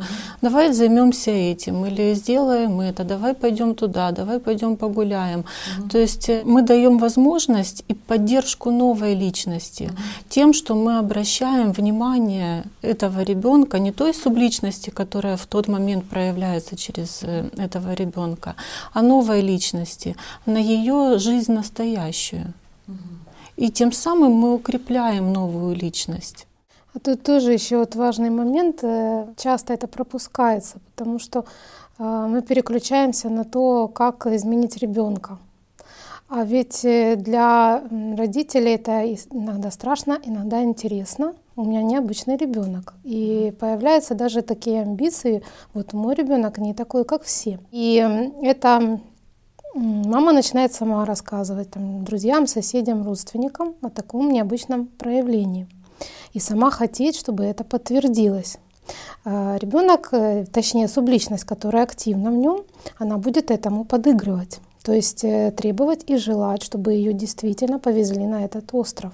То есть высказывать это в виде желания. И вот э, здесь очень важно, как первый шаг, на мой взгляд, это изменить матери самой отношение к этой ситуации. И, конечно же, очень важно, как можно поддержать личность. Можно э, только своим внутренним состоянием любви и внутренним состоянием спокойствия. Э, и вот э, там, когда ребеночек, например, что-то начинает такое говорить, обнять его, заняться с ним чем-то, поиграть, там, каким-то творчеством заняться, или ну, вот просто там, не знаю, на природу выйти, вместе сделать какую-то, пусть домашнюю бытовую работу. Или помоги мне, пожалуйста, там в чем-то. Детки очень любят помогать родителям. Это их способ проявить свою любовь. И они хотят участвовать во всех делах, даже бытовых, которые у них не получаются еще. Вот. И поддержать э, вот эти проявления любви ребенка. Э, ведь это укрепит и связь этой личности с мамой. Над мамой получит защиту. И ему эта мама станет ближе и роднее, он перестанет э, слушать субличность. Часто же вот э, наблюдаешь, когда ребеночек, он просто подходит и хочет обнять, или он подбегает вот с таким искренним стремлением обнять маму, или папу. Э, и родители, они заняты какими-то делами, они часто отмахиваются от этого. Они, ну, подожди, сейчас я там доглажу, достираю, доготовлю, там, грядку пропалю, ну вот подожди. Но у него сейчас этот порыв, это желание поделиться своей любовью, стремление поделиться любовью. Именно так личность маленького человека развивается, когда она может проявить любовь, когда она проявляет любовь и заботу сама, помогая или вот просто в каком-то э, ну, общении, любом общении. Не обязательно это объятие, это может быть взаимная игра, общение. Или вот посмотри, что я узнал, вот посмотри, какой красивый листочек или цветочек. Вот разделить вот эту свою радость познания и любовь. Вот когда мы поддерживаем, мы отвечаем на этот импульс своим встречным чувством. И ребенок, делясь любовью, у него усиливается внутри связь с собственным источником любви. То есть у него вот этот поток, он усиливается, он укрепляется, он действительно э, в этот момент эм, растет как личность, потому что он э, по сути, проявляя любовь, он усиливает этот поток любви внутри себя это чувство, оно растет в нем, вот это любви и благодарности. Конечно, когда мы действуем, переключаем внимание там, в игры, в занятия, в какую-то работу по дому, но когда мы это делаем из э, состояния любви, принимая помощь ребенка, открываясь на его порыв, э, вот поделиться с нами чем-то, своими чувствами, желанием помочь, мы и помогаем этой личности в данный момент. И тогда вот это не просто будет какая-то стратегия, а это будет вот действительно реальная помощь. Скорее всего, и не захочется ему вспоминать о какой-то прошлой жизни, о какой-то лучшей маме там, или какой-то семье или еще о чем-то. Потому что он будет здесь и сейчас, и ему сейчас и здесь интересно. Вот с этими людьми, которые окружают его. Это была бы очень хорошая поддержка. Я поняла, что единственное, единственное, что вообще спасает, это просто любовь. Это безусловная любовь. Когда активируется эта субличность, а кроме безусловной любви я ничего к ней не испытываю. Ну, то есть я слышу вот эти вот унижения, я слышу оскорбления, я вижу, как нечто пытается уколоть какие-то болевые точки. Но а, кроме безусловной любви я ничего не чувствую. Должна быть очень, очень насыщенная жизнь таких деток. Вот, а, у них не должно быть совершенно свободного какого-то вот э, гуляющего времени, не должны скучать, потому что я еще заметила, что она, субличность, это проявляется, когда вот есть какая-то скука, вседозволенность, какая-то такая вот, вот просто вседозволенность, все-таки должны быть какие-то рамки, но не тогда, когда она уже проявилась. Все, когда она проявилась, все просто, молча, обнимаю, жду окончания, ну, как бы, ну, понимаю, что не жду окончания, понимаю, что когда-то рано или поздно оно закончится. Просто вот в чувство, в чувство, в чувство. Но когда это уже есть личность, а, вот проявляется, и мы просто общаемся, мы разговариваем, мы разбираем, чтобы вот именно у личности было вот, вот понимание того, что происходит. Очень негативную роль играют гаджеты, особенно вот эти нынешние каналы. Я не буду рекламировать канал, который э, она смотрит. Этот канал связан с магией. И канал ведет девочка, которая такая же, как и она, ее возраста. У этого канала много подписчиков, просмотров, и эта девочка рассказывает про магию. Она ставит какие-то там сценки, сюжеты, она выполняет желание. То есть все построено на магии и на активизации. И вот а, я заметила, что после просмотра вот этих вот просто негативных э, видео очень тоже сильно активизируется. И вот тоже очень важно слушать, слушать и еще раз слушать очень внимательно. Для нее очень важно, вот просто мега важно, чтобы вечером, вечером, когда она ложится спать, она ложится, и чтобы я уделила ей личное время, чтобы она могла рассказать самое-самое сокровенное. Ей очень нравится вот рассказывать. То есть вот в этом она раскрывается. Она рассказывает, э, так скажем, ей очень важно, чтобы ее а, услышали и приняли. На самом деле любить э, ребеночка, который удобный, правильный, хороший, позитивный, это просто. А попробуйте полюбить э, ребенка, который все крушит, ломает и ну, просто вам разносит всю квартиру в дребезги, еще вот вас оскорбляет. Попробуйте его полюбить. Но когда вот раскрываешься вот в этой любви, вот в этом понимании, ну, конечно, это такое, такая благодать, которая ни с чем не сравнится. Поэтому я благодарна за этот опыт и считаю, что ну, все на пользу. Когда нет никаких проявлений, а, от нее исходит столько тепла, столько любви, столько вот какой-то такой вот нежности. Ну вот сама личность сама по себе, она очень красивая, очень красивая. И ну просто иногда смотрю на нее вот и просто любуюсь, насколько она внутренне красива. Объясняю ей, что твой огромный потенциал, он не просто ты не просто справишься с этим, а ты еще и раскроешься, ты еще и ну, сможешь реализовать вот это вот все. Просто ну, дать, понима... дать понять ребенку, что вот все, что вот э, все, что с ним происходит, ну это факт, да, ну это есть, э, но за этим можно наблюдать и с этим можно справиться. А вот как мама, единственное, что я понимаю, что вот единственное, что мне помогает, единственное, вот больше я перепробовала много чего. Я пробовала и границы ставить, и приструнять, и объяснять. Ничего не помогает. Ну, не, не помогает. В эти моменты не помогает ничего, кроме любви. Даже если она отталкивает, даже если она уходит, ну, может там хлопнуть дверью, уйти в свою комнату, ничего не помогает. Просто вот вот быть в любви. И вот сколько раз я наблюдала, что она хлопнула дверью, ушла у себя в комнате. Я ничего не делаю, я ничего, ну я просто нахожусь вот на чувствах. Этот поток, который льется, через некоторое время вот она успокаивается. Ну, то есть единственное, что по ним помогает, это вот быть в любви, быть вот в этом состоянии. А, кстати, еще очень интересно, то есть вот два момента. Это первое, это безусловная любовь, без которой, ну, никуда.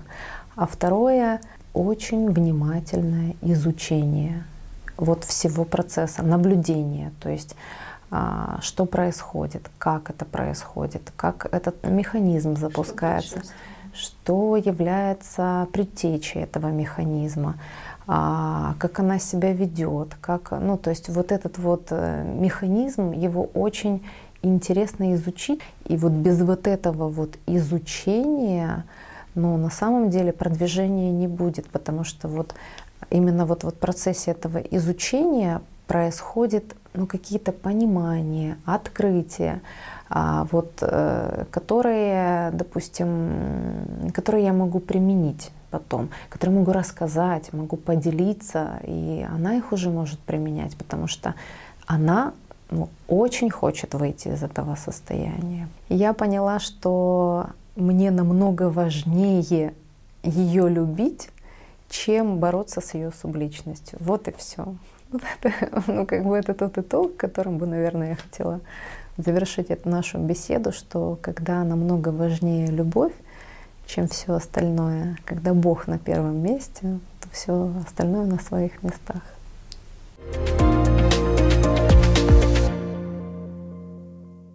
Хотелось бы перейти к теме, еще тоже очень важной, и которая, к сожалению, пиарится в нашем обществе. Это дети с необычными способностями. Есть такой феномен, когда, ну, он может быть в малом или большем проявлении, когда маленький ребенок проявляет навыки или знания, которым он еще не успел научиться и которыми он еще не может обладать. Но эти навыки и эти способности у него проявляются. Таких детей считают ну, что это какой-то дар от Бога у ребенка, что он какой-то ребенок индиго. Мы сейчас э, с вами тоже посмотрим еще один сюжет о девочке. В общем-то, эта история довольно известна, о ней написана книга, об этой девочке снят фильм документальный, посвящено много статей ее судьбе. Это э, Ника Турбина. Я вкратце поясню ее судьбу. Ника Турбина э, страдала заболеванием астмой с детства. Э, проживала с мамой и бабушкой в Ялте. В 4 годика ребенок начал спонтанно писать стихи. Она начала их писать ночью, она начала их писать не детские эти стихи, то есть не про зайчика, не про солнышко, не про лужайку. Это были стихи напряженные, депрессивные, взрослые. Это стихи, которые мог написать только взрослый человек с очень непростой судьбой, с опытом одиночества, расставаний, с отвержения, ну, то есть э, с какой-то внутренней пронзительной болью, находящийся сам в состоянии отчаяния, депрессии, вот такого накала и напряжения внутреннего, то есть в очень негативном эмоциональном состоянии когда она начала эти стихи записывать. Не умела она ни читать, ни писать. Писала их мама, писала она их ночью. К ней приходил звук, то есть голос, который эти стихи и диктовал девочке. И затем эти стихи показали знаменитому писателю, когда уже девочке было 7 лет. И с этих пор продолжается трагически эта история, в том смысле, что э, эту девочку начали возить по самым разным, ну, на публику выводить. То есть Евтушенко подхватил эту юную одаренную поэтессу. Вышел ее первый сборник под названием «Черновик». Это очень негативные по своему эмоциональному такому накалу, по эмоциональному фону стихотворения. И вот Ника, она выступала перед тысячными аудиториями. Она до 12 лет э, была во многих странах мира. Она получила премию «Золотой лев» в Венеции. В 13 лет, э, скажем так, ею перестали заниматься. И у нее и был и творческий кризис, то есть эти стихи стали другими, их, они стали не те. Мало того, она выросла, и она уже никому перестало быть интересно, потому что когда маленький ребенок пишет взрослые стихи, это интересно, а когда их пишет подросток, а молодых поэтов навалом, это уже менее интересно.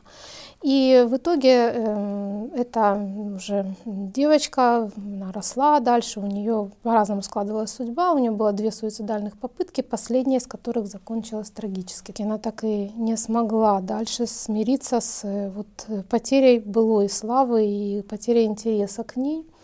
Ее жизнь часто называют жизнью наоборот. То есть она в детстве не жила как ребенок, к ней относились как взрослые. Даже если посмотреть ее интервью, она там как взрослый человек говорит, выступает. И когда она читает эти стихи, видно, что это не она. То есть она как в каком-то трансовом состоянии, она держит маму за ручку. И такое впечатление, что если мама отпустит эту ручку, она просто упадет она потом откидывается обессиленная до следующего приступа вот этого стихосложения, чтения, прочтения стихов. Это огромная эмоция, это негативный эмоциональный фон. Говорят, что она в стихах всю свою жизнь предсказала. Это так, действительно. Она описывала в стихах вот все эти события трагические потом ее жизни. Черновик. Жизнь моя, черновик, на котором все буквы созвездия Сочтены наперед все ненастные дни. Жизнь моя, черновик, Все удачи мои, невезения, Остаются на нем, как надорванный выстрелом крик.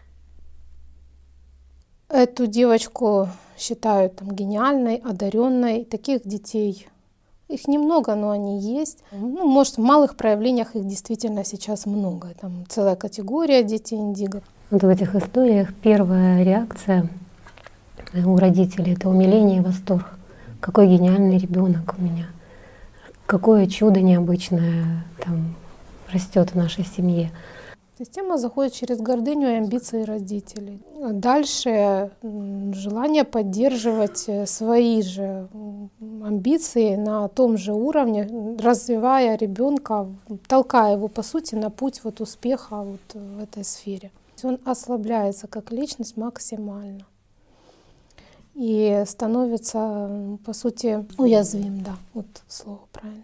А на самом деле вот то, что поражает, если посмотреть и послушать, как эта девочка маленькая читает эти стихи, это ну, просто невероятное несоответствие маленького крошечного ребенка и взрослого, взрослого выстраданного содержания этих стихов. Это поражало всех, кто ее слушал, всех, кто читал ее стихи, писателей, поэтов, тех, кто пропевал эти стихи, вот Елена Камбурова. Она говорила, что это, ну, у меня, говорит, у самой начинается какое-то внутреннее раздвоение, когда я вижу эту девочку, выходящую на сцену.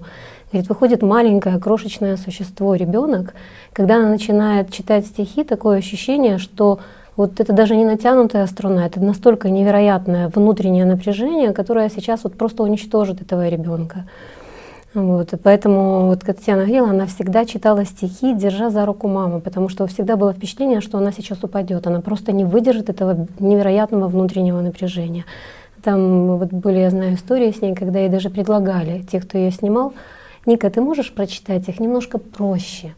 И в ответ вот не детский голос, очень жесткий звучал. Я читаю так, как написала. Но были же там и светлые люди. Как Акуджава сказал, я не буду принимать. Участие в убийстве этого ребенка. Это единственный человек из всего окружения, который, приехав на, я не помню, там, на какой-то очень известный фестиваль, да, где а, Евтушенко снова представлял это чудо поэтессу, и девочка с надрывом читала, и когда Акуджава пронаблюдал пиар, вот этот какой-то трагический пиар, вот единственный человек, который сказал, я, он даже хотел уехать с этого фестиваля, говорит, я не буду участвовать в убийстве этого ребенка. То есть, по сути, вот была такая единственная, ну, вот зрелая, адекватная, вот с пониманием, что происходит на самом деле. Вот это вот дикое несоответствие того, что с девочкой. И ведь ее стихи как рождались? Они рождались в боли, через невероятный страх даже как описывает, и мама описывает, э, как рождались эти стихи. И вот было тоже еще очень интересное воспоминание той же Елены Камбуровой. Была передача, посвященная детям вундеркиндам. Ну, это вундеркинд ребенок, который ну, опережает своих сверстников в каком-то вот интеллектуальном развитии, да, у него есть способности. И было очень много детей приглашено для участия в этом фильме. Вот. И она говорит, что все равно было видно, что все это дети – да, ну он там имеет какие-то способности больше к математике, там еще к чему-то. Но это дети. И это было ну, абсолютно очевидно. Так вот Ника, она ну, очень сильно выделялась среди них. Она, ну вот просто это было как отдельное явление. Вот все эти дети с определенными способностями и Ника, когда она среди взрослых держалась как взрослый человек. Маленькая девочка, 8 лет, как светская дама, присутствует на вечере взрослых там поэтов, писателей. И видно, что вот это маленькое тельце, оно уже устало, оно вымучено, оно просто хочет спать, но оно держится, не подавая вообще никаких признаков, как не каждый взрослый.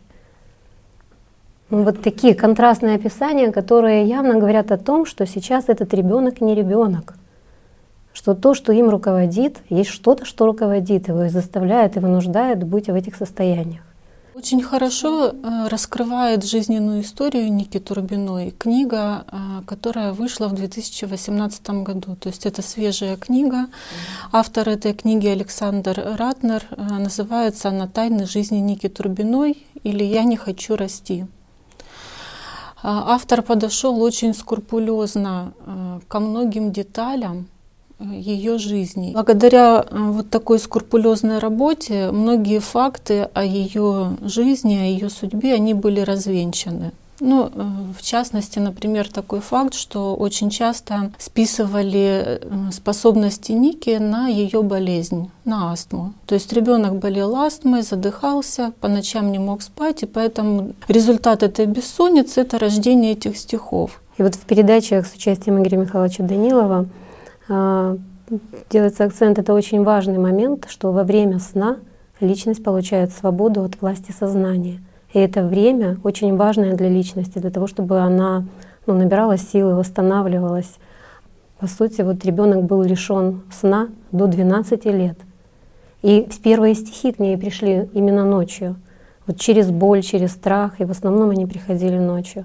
Но с тем же феноменом мы сталкиваемся и у многих э, психически больных людей — которые страдают бессонницей, это часто первый признак того, что меняется их состояние, ну, чуть позже мы об этом да, поговорим. О том, как Ника писала стихи, э, рассказывала и ее мама, и ее бабушка. И я хочу процитировать э, их высказывания о том, как эти стихи рождались у ребенка. Бабушка говорит, но если мы говорим о том звуке, он проходил через жизнь нашего дома.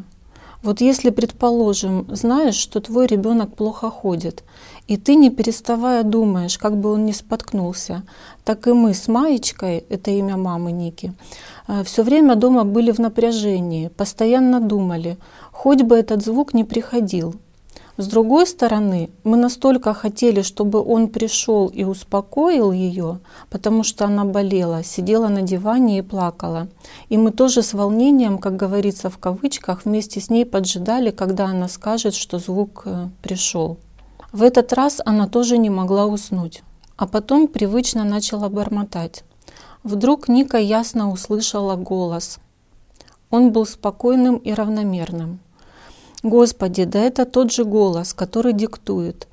Звуки сначала были неясными и нечеткими, Потом отдельные слова становились выпуклее, четче. Еще отмечается, что Ника была в постоянном напряжении, и это напряжение она снимала двумя способами. Первый способ, когда она собирала женские колготки по дому и плела из них косу.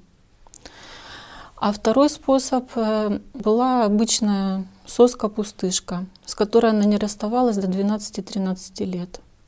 И есть еще выдержки о том, как бабушка разговаривала с Никой, и этот разговор был о Боге. А с четырех лет Ника перестала спать, причем не спала ни днем, ни ночью. Однажды Карпова, это фамилия ее бабушки, услыхав, как она что-то лепечет в своей комнате, спросила, «Никуша, с кем ты разговариваешь?» «С Богом», — ответила она. Мы с Майей думали, что она чокнутая. А Ника настаивала на своем, утверждала, что разговаривает с Богом и при этом слышит звук, который приходит к ней, превращаясь в слова и в строчки стихов. И если она их тут же не произнесет вслух, не выплеснет из себя, они переполнят и задушат ее. Диктовала эти стихи, которые записывала только мама. Ника же следила за ней и, убедившись, что она записала, просила маму взять ее за руку, будто напитывалась энергией от нее. Мама говорила Нике, что уже два или три часа ночи, пора спать, а Ника все диктовала. Вот это другой вопрос. С каким Богом беседовала Ника? Были ли эти стихи, вот, которые вы слышали, э, могли ли они быть вообще связаны как-то с Богом? Что такое Бог? Это первое слово, которое произносит любой человек, это любовь. Вот любовь в ее проявлении. Это мудрость, наивысшая мудрость. Как любовь и мудрость могут вести к уничтожению маленького ребенка, к его гибели. Вот в чем суть развития ребенка? Вот если посмотреть даже на ситуацию с тайникой. До 12 лет ребенок не спит. Маленький организм, он развивается. Ему необходим отдых, вот попробуем мы не спать, там врачи на дежурстве хорошо это знают. Как мы себя чувствуем? А это развивающийся организм. Мы говорим, что нагрузка там лишняя в школе изматывает людей и часто приводит и закладывает в те заболевания, которые проявляются как хронические в их взрослой жизни потому что недостаток энергии к развитию определенных органов и систем. Депрессия у ребенка в 4 года. Стихи, которые отражают невероятную депрессию и глубину страданий, не свойственных не каждому даже взрослому человеку. Это человек, который явно переживает. Mm-hmm. Это не останавливает, мы приходим в восторг. Ну вот тоже, на самом деле, у нее не было никакой депрессии в 4 года. Конечно, и быть не могло у ребенка. А бабушка описывает э, ее, что ее стихи по содержанию и по эмоциям, которые туда заложены, они не соответствовали вообще тому, что у нее происходило. Ну, грубо говоря, они идут по парку, они там играют, она смеется и потом выдает какой-то стих, после которого хочется застрелиться. Ну, то есть это вообще полная нестыковка, несоответствие до того даже внутреннего состояния, в котором находится ребенок, и вот этой продукции, которая в итоге вот этим звуком, голосом, э, субличности, как мы сейчас понимаем, была этой Ники надиктована. Потому что ну, это вообще с ее жизнью, с ее настроением никакого, никак не соотносилось. Это ну, шло парадокс какой-то, просто парадоксальные стихи. Это не ее стихи. Если посмотреть с позиции знаний, которые изложены в книгах Анастасии Новых, а то что мы можем Э, пронаблюдать, что произошло.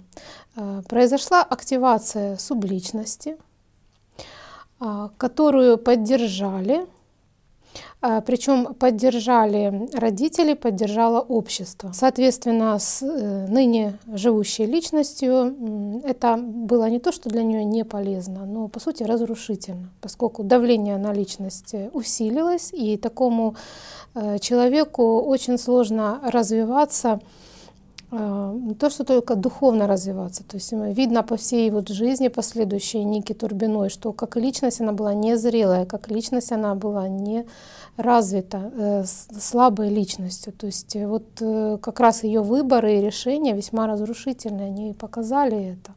И вот из-за отсутствия знаний, как родители смотрят на развитие ребенка? Что прежде всего развивают ребенки и чем гордятся? Ну, физическое развитие, само собой, и интеллект. Вот если у ребенка очень развит интеллект, и на это настроено все, так сказать, действия родителей в помощи развитию ребенка.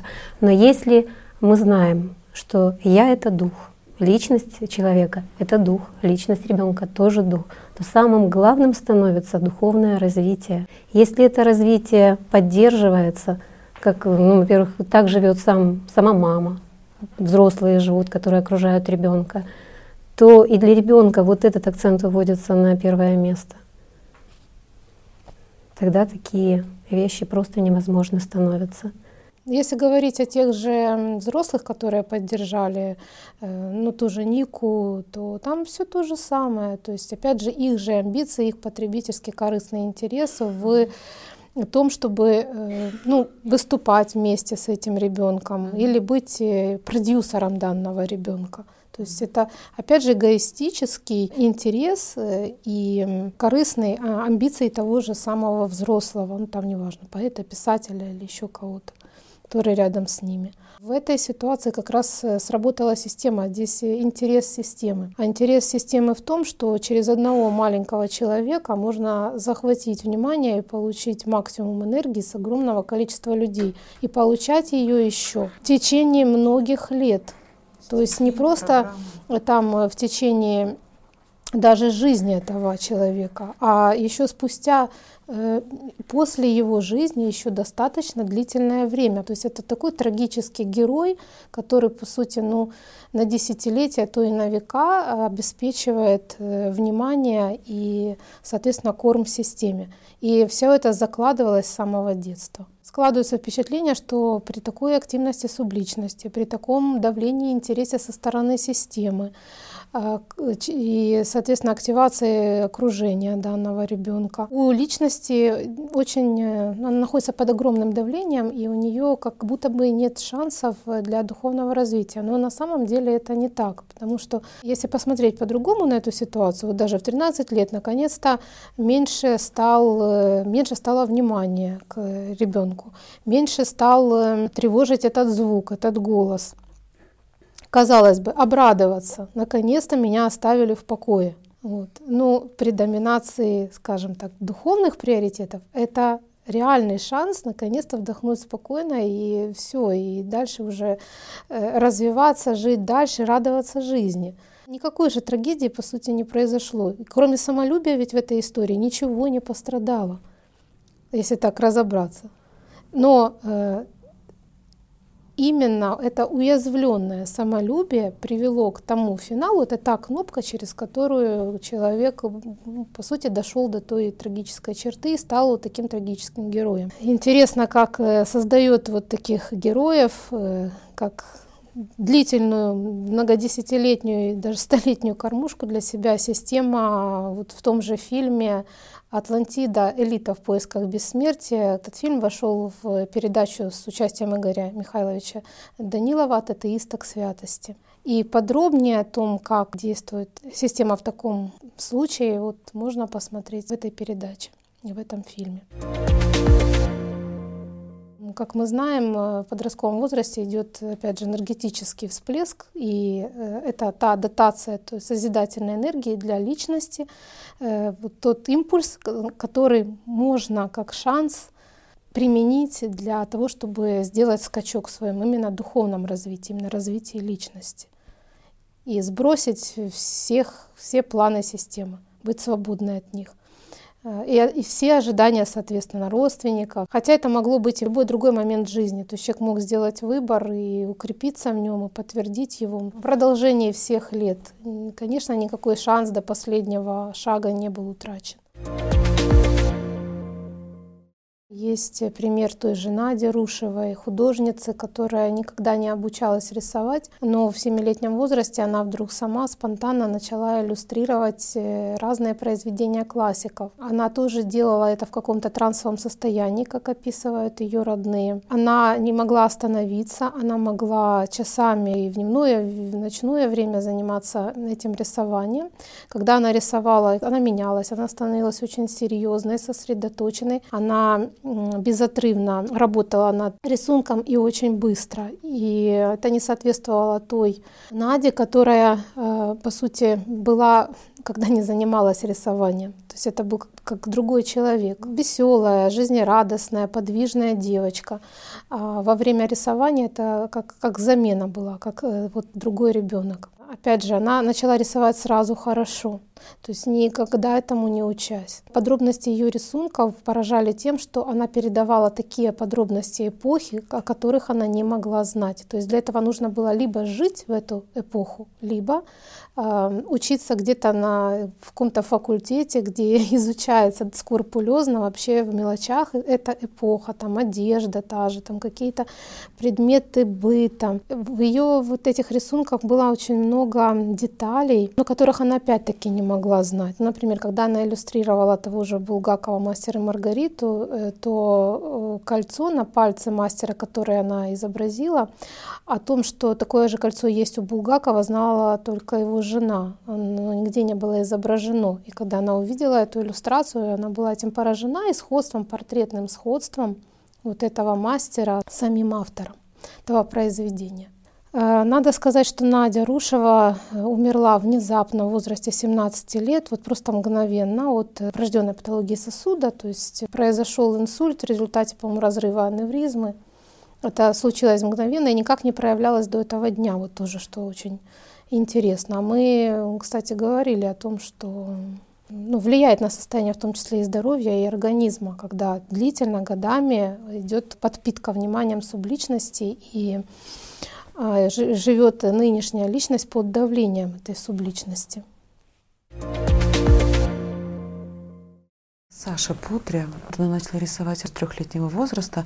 Она рисовала картины достаточно взрослые, не обучаясь этому нигде, не имея опыта рисования до этого. То есть вот ребенок сразу взял и начал рисовать очень взрослые, очень красивые картины, которые Э, вызвали сразу же интерес. Обращает на себя внимание то, что, что дети с такими необычными способностями, они заболевают и в раннем возрасте умирают. То есть вот, э, к примеру, Саша Путри, она с 5 лет, ей поставили диагноз лейкоз, и она смогла до 11 лет дожить свой последний Новый год и свой последний день рождения она встретила именно в Саре, вот, потому что вот уже последние года ее работы она рисовала э, портрет индийской женщины, где она себя отождествляла вот именно с этой индийской женщиной. Ребенок каждый раз детально одно и то же повторял, то есть не было такого, чтобы менялись какие-то факты. Интересно также то, что она изображала не просто индийскую женщину, она изображала себя в образе этой индийской женщины и рассказывала о подробностях жизни в Индии, причем с такими деталями, о которых она не могла знать и почерпнуть из фильмов или литературы, которой на тот момент интересовалась. И это очень озадачивало взрослых, откуда девочка знает столько подробностей о жизни в Индии. Она рассказывала о каких-то событиях, которые с ней произошли в Индии, э, но при этом э, ничего подобного в ее реальной жизни не происходило. А ее стиль рисунков, он был очень похож на индийский стиль Мадхубани. А Причем э, этот стиль дети в Индии часто изучали еще со школьных лет, но Саша Путри, она, конечно же, не была знакома с этим стилем и никогда его не изучала. Откуда память о стиле рисования, которым владеют э, только жители Индии, и с которым даже культурологи, историки далеко не все знакомы.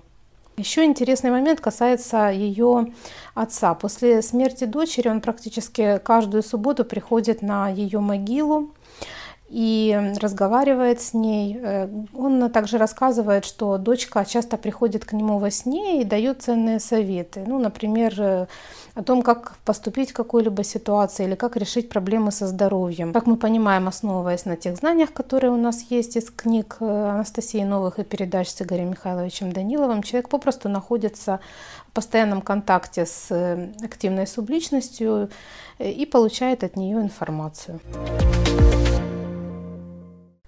На просторах интернета мы можем встретить немало видеосюжетов, где дети демонстрируют ну, несвойственные их возрасту навыки, способности.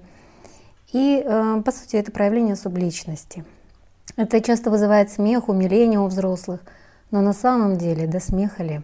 Вот, например, на этом видео мы видим малыша ну, примерно годовалого возраста, который с легкостью перелазит через решетку. Очевидно, что моторные навыки, способности координации движений не соответствуют э, возрасту ребенка, его возможностям, возможностям ребенка в этом возрасте. На такое способны взрослые или дети значительно старше него. Да, и то далеко не каждый может, только если этот навык тренирован. А ребенок демонстрирует хорошо отработанные, ну, буквально до автоматизма, сложные навыки движений. Причем действует сосредоточенно и уверенно. На такое не каждый взрослый человек, мужчина способен. Когда этого ребенка увидела, то есть это действительно профессиональное дирижирование, абсолютно совпадающее с тактом в музыку. То есть это надо, это определенными знаниями нужно обладать для того, чтобы э, демонстрировать то, что демонстрирует этот ребенок. И мимика, она просто это всегда как усиление. Как бы это же не, не по ходу она чем-то направляет. Это знание того, что перед ней, знание э, самой партитуры, знание самого музыкального произведения, его содержания, последовательность вступления партий. Все это ребенок демонстрирует, то есть она не играется сама по себе отдельно от этого процесса. Если внимательно посмотреть и дать любому профессионалу, то он прокомментирует, что на самом деле ребенок абсолютно включен в процесс, и она не сама по себе. Она руководит тем, что видит профессионально руководит. Это действительно профессиональный, развитый навык э, взрослого человека. Так а чем же отличаются одаренные дети от э, псевдоодаренных, которые по сути действуют э, под влиянием активной субличности?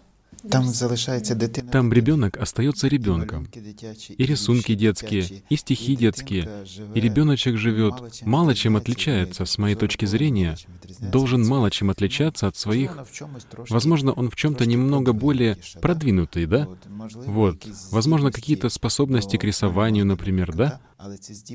Но эти способности необходимо развивать. Пусть они будут развиваться намного быстрее, чем у других таких же детей, как и он. Пусть он научится ту же лошадку рисовать в три раза быстрее или в десять раз быстрее, и она будет лучше у него получаться. Но все равно этому необходимо научиться, а не просто с первого дня взять и нарисовать что-то. Или те же стихи. Ну, возможно, он будет писать стихи какие-нибудь талантливые, но все равно эти стихи начнутся с кого? С детских каких-нибудь ассоциаций, с детских каких-нибудь образов. Солнышко, мамы. Они будут простые. Если дать ребенку возможность и как-нибудь литературно его развивать, со временем он будет развиваться в более совершенные, более рифмованные, более милозвучные стихи. Но это снова такие должно быть развитие а не дано сразу с первой минуты. И мне кажется важным, что это должно соответствовать возрасту ребенка. Не должно быть контраста между тем, когда он творит в тот момент, и в другие проявления его жизни. И это должно приносить какие-то позитивные эмоции. Радость должно приносить. Это должно идти с любовью. Это должно чувствоваться. Но и здесь чрезвычайно важную роль должны играть родители, которые должны в первую очередь почувствовать сами и в первую очередь должны понять. И снова вернусь, снова вернусь к необходимости этих знаний. Так как в наших школах учат грамоте, в институтах учат чему угодно, но не учат тому самому важному, что, собственно говоря, необходимо знать — духовному развитию. Ну а как они могут учить, если они сами далеки от этого? Одаренность э, у ребенка, да, вот как вот очень было точно сказано, она соответствует возрасту и она соответствует тому опыту, который у ребенка есть. То есть мне кажется, что одаренный ребенок, он может результат его творчества, там, если он рисует, пишет стихи, он может соответствовать лишь только тому, что на данный момент ребенок сам прожил и с чем столкнулся. Результат творчества равно опыт ребенка на этот возраст. Для ребенка это его естественный интерес, это не страдание, это не боль, это счастье и радость, это полет, это легкость. И это путь, и это путь развития, и развития э, там, творческого или профессионального развития путь познания, путь исследования. Ну, это интересно. Нужно понимать проявления субличности всегда негативны. И в данных примерах мы это видим, хоть бы за что бы это не пряталось и не маскировалось. Негативный не обязательно в творчестве, но негативный в последствиях, в состоянии человека, да. Будь то э, внутреннее состояние, или будь то состояние здоровья, вот, ну, вот весь путь девочки этой творческой, он же проходил на фоне тяжелого заболевания, пока не привел к летальному исходу. То есть на фоне развития тяжелой болезни. Я сейчас вспомнила такой живой, очень яркий пример из э, жизни, ну это одноклассник моего сына, э, Просто ребенка знала еще с садика, они вместе в садик ходили, потом в школу. И когда ребенок, э, этот мальчик пошел в первый класс, мама вдруг встревожилась. Через там 2-3 месяца и к преподавателям стала, к педагогам стала обращаться, к врачам. Говорит, это нормально. Говорит, он, говорит, постоянно решает, ну, задает задания в каком-то количестве. Ребенок там 16 задач может сесть решать. То есть увлечение математикой было, ну, вот просто ну, поглощало основное время и внимание ребенка. Но когда понаблюдали за этим процессом, с какой радостью он это делает. То есть вот как ребенок это делает? Нет, он сам просит, он сам находит. Вот действительно настолько талантливый оказался мальчик, но он, его жизни не была лишена всех остальных радостей, как обычных детей. Он бегал с мальчишками, играл в футбол, он читал много вообще разнообразной литературы. Просто вот умственные способности настолько яркие были у мальчика, но вот они требовали все-таки и, и именно математика, она привлекала. Так вот, сегодня это взрослый человек, действительно одаренный. Он совершенствовался в, в этом своем, ну, сначала увлечении, да, он чувствовал эти свои способности, и когда им не препятствовали, но следили, чтобы ребенок развивался как бы разностороннее такое было у него развитие. И спорт был, и музыка в его жизни была. А на сегодняшний день это просто талантливый, ну, наверное, в будущем ученый. Он учится в университете очень серьезно продолжает заниматься математикой, действительно имеет эти способности, пишет какие-то работы интересные. Но это постоянное развитие. Нет в своем пути. зацикленности да, сужения сознания да. на одной какой-то деятельности, на одной теме. Потому что что творчество, что наука — это всего лишь инструменты, при помощи которых мы можем э, ну, проявить э, вот э, что-то хорошее, созидательное в материальном мире. Но это ни в коем случае не может быть основой, не может быть смыслом жизни человека. Вообще, как интересно отличается проявление субличности у детей и проявление субличности в более взрослом возрасте, да? Ну, достаточно широко известны случаи, когда в одном лице может уживаться не по одной, но и по несколько десятков лиц. Но что характерно, что основная та личность, которая, собственно говоря, родилась, которая должна была доминировать, она помнит проявление тех других субличностей, которые могут проявлять себя в определенный период жизни данного тела. Назовем так. Яркое проявление субличности э, как у деток, так и у взрослых людей — это диссоциативное расстройство личности. Э, ну или то, что называют расстройством множественной личности в старых классификациях. Что характерно для этого расстройства, для этого проявления?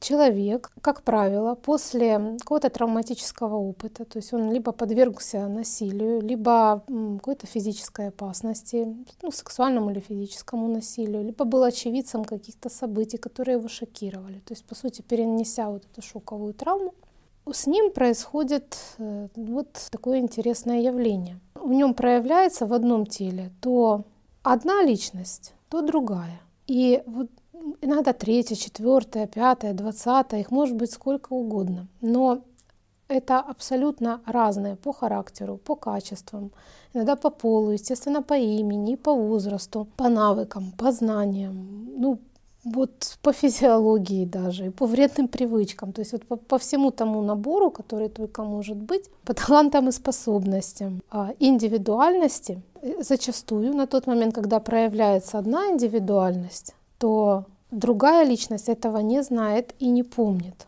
Мало того, Э, вот эти вот эпизоды амнезии и моменты потерянного времени – это одни из диагностических критерий данного расстройства. То есть человек, он, э, грубо говоря, может потерять несколько дней, недель, месяцев или лет. При этом, когда ему говорят о том, что он делал и какие там решения, какие поступки совершал, для него это абсолютная новость, потому что он этого всего не помнит. Для него это время просто потеряно. И вот очень характерный пример. Эм, мы Просто обратим внимание на некоторые детали. Это история с Билли Миллиганом.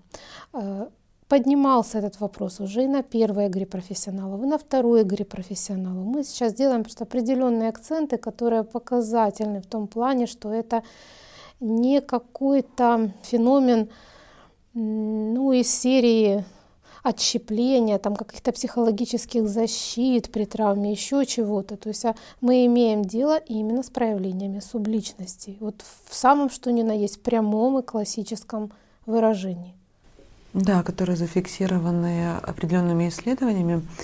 А, автор, который писал книгу о Билли Миллигане, он указал а, в самом завершении книги, что он столкнулся с таким удивительным моментом, который стал изучать, и он привлек его внимание именно электроэнцефалограммы Билли Миллигана, которые были проведены. И вот он э, в своей книге пишет о том, что у различных личностей пациента с множественной личностью показатели волновой активности мозга отличаются значительно друг от друга. Его это заинтересовало, так как эти, э, это заключение было выдано доктором-психиатром Национального института психического здоровья США, э, доктором Фрэнком Путнемом, и он встретился с этим доктором. Это был съезд Американской психиатрической ассоциации в Торонто, которая проходила в 1982 году. И он встретился с интересом вот обсудить, да, прояснить для себя, как же это возможно. А, на что доктор э, Фрэнк Путнем, он поведал то, что у него было исследование не только Билли, у него было в исследовании 10 человек. Он взял 10 человек с подобным расстройством личности, множественной личности, и исследовал, каким образом. Он взял контрольную группу, в которой также были э, такие же такое же количество людей, разные по возрасту, разные э, по полу, но контрольной группе он поручил э, задание, вы выдумываете себе личности, вот, фантазируйте, как, как вы хотите. И проводил исследования также электроэнцефалограммы у контрольной группы и у тех десятерых, которые в действительности имели это расстройство личности.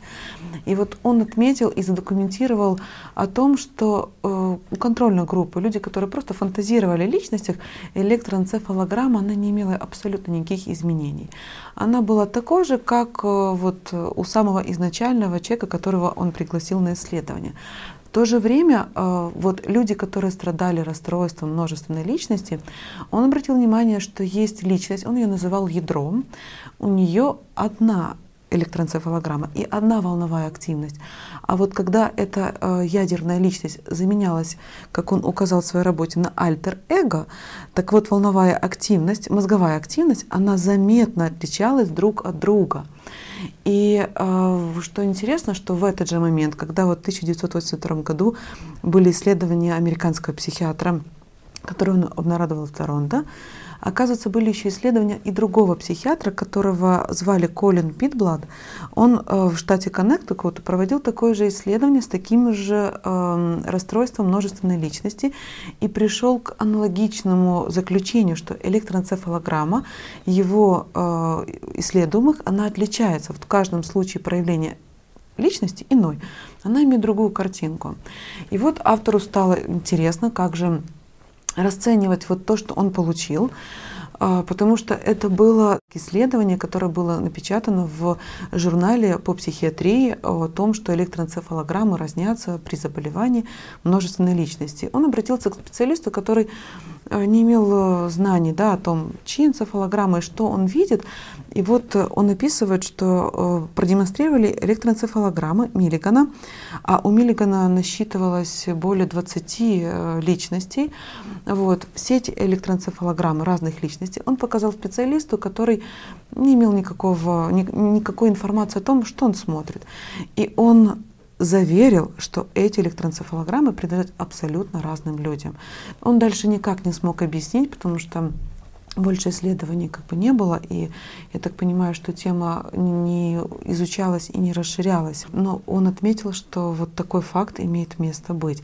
И что интересно, что у тех э, пациентов, которые психиатры наблюдали с множеством расстройств личности, у них по электроэнцефалограмме находили очаги эпиактивности. Еще очень интересно, ведь электроэнцефалограммы Миллигана, которые делались ему, когда у нем проявлялись детские субличности. Соответствовали волнам. Они соответствовали волнам того возраста. Мозговой То есть там активности появлялись ребенка. дельта и тета-волны, Да. которые в бодрствующем состоянии бывают только у деток. То есть э, это действительно, как говорится, такое вполне материальное доказательство. Объективно. Да, объективно. Вполне объективно. И специалист заметил, что, очевидно, вот эти электроэнцефалограммы вы делали детям. Он таки сказал, что есть. И в действительности, как бы э, автор удивился, потому что все они были Миллиган. Вот одна из субличностей, Кристин, да, страдал сахарным диабетом. И, соответственно, у него был низкий уровень инсулина и повышался уровень глюкозы. Так вот, когда субличность именно этого Кристиана э, захватывала контроль над телом, а, то у нее менялась, менялась биохимия, то есть она соответствовала больному сахарным диабетом. Э, И как это возможно? Вот, э, да, вот мы доктора сидим, мы понимаем, что... Что также можно такого- объективно зафиксировать, что есть рост э, Да, да, глюкозы. снижение инсулина и рост глюкозы. И поджелудочная железа работает иначе. Там эти островки Лангенганса, которые вырабатывают этот инсулин. Это- то есть это не какое-то функциональное нарушение. Это нарушение вполне себе ну, более глубокое уже, как бы говорится, морфологическая изменена биохимия клетки. То есть это такой серьезный показатель. И я уже молчу про те факты, Дальтонизма, дислексии. Отсутствие зрения или слуха. Контрастно разные IQ. Ну, есть интересный момент. Мы сейчас привели объективные данные, с которыми невозможно спорить. Большинство людей были скептически настроены на диагноз множественная личность и возможность оправдать его таким образом, как ну, неспособного контролировать свои поступки в момент совершения преступления. Там меняемость, неменяемость, речь шла об этом. Большинство специалистов первоклассных, да, это были опытные судьи, прокуроры, адвокаты, психиатр, один из ведущих, которые, все люди, которые приехали так сказать, познакомиться с ним, увидеть этот феномен, они все были скептически настроены. Но через 4-5 часов беседы с ним все выходили. Там есть прямо вот их описание, что человек еле сдерживал свое потрясение. У него не оставалось никаких сомнений, что перед ним каждый раз сидел совершенно другой человек.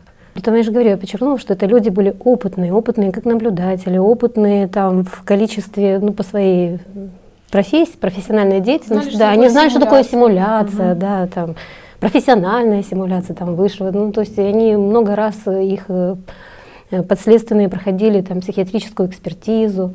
То есть люди с таким большим профессиональным опытом, и они видели разное.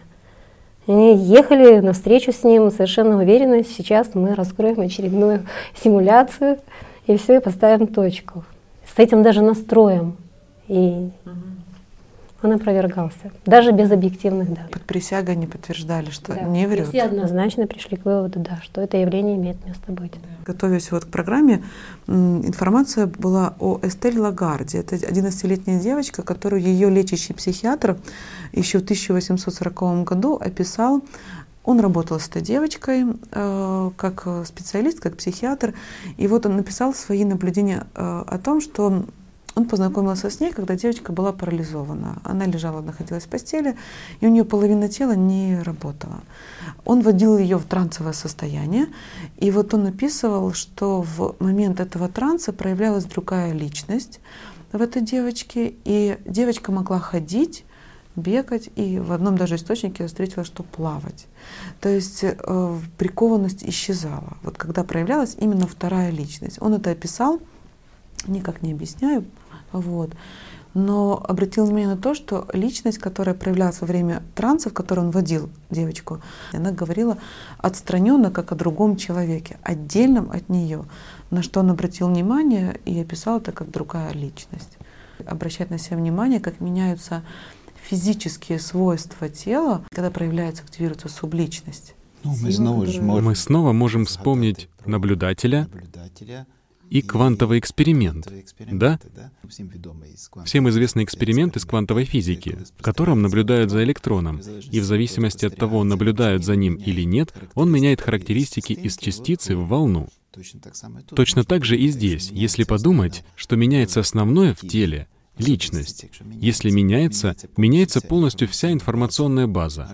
А если меняется вся информационная база, то меняется и вся материя.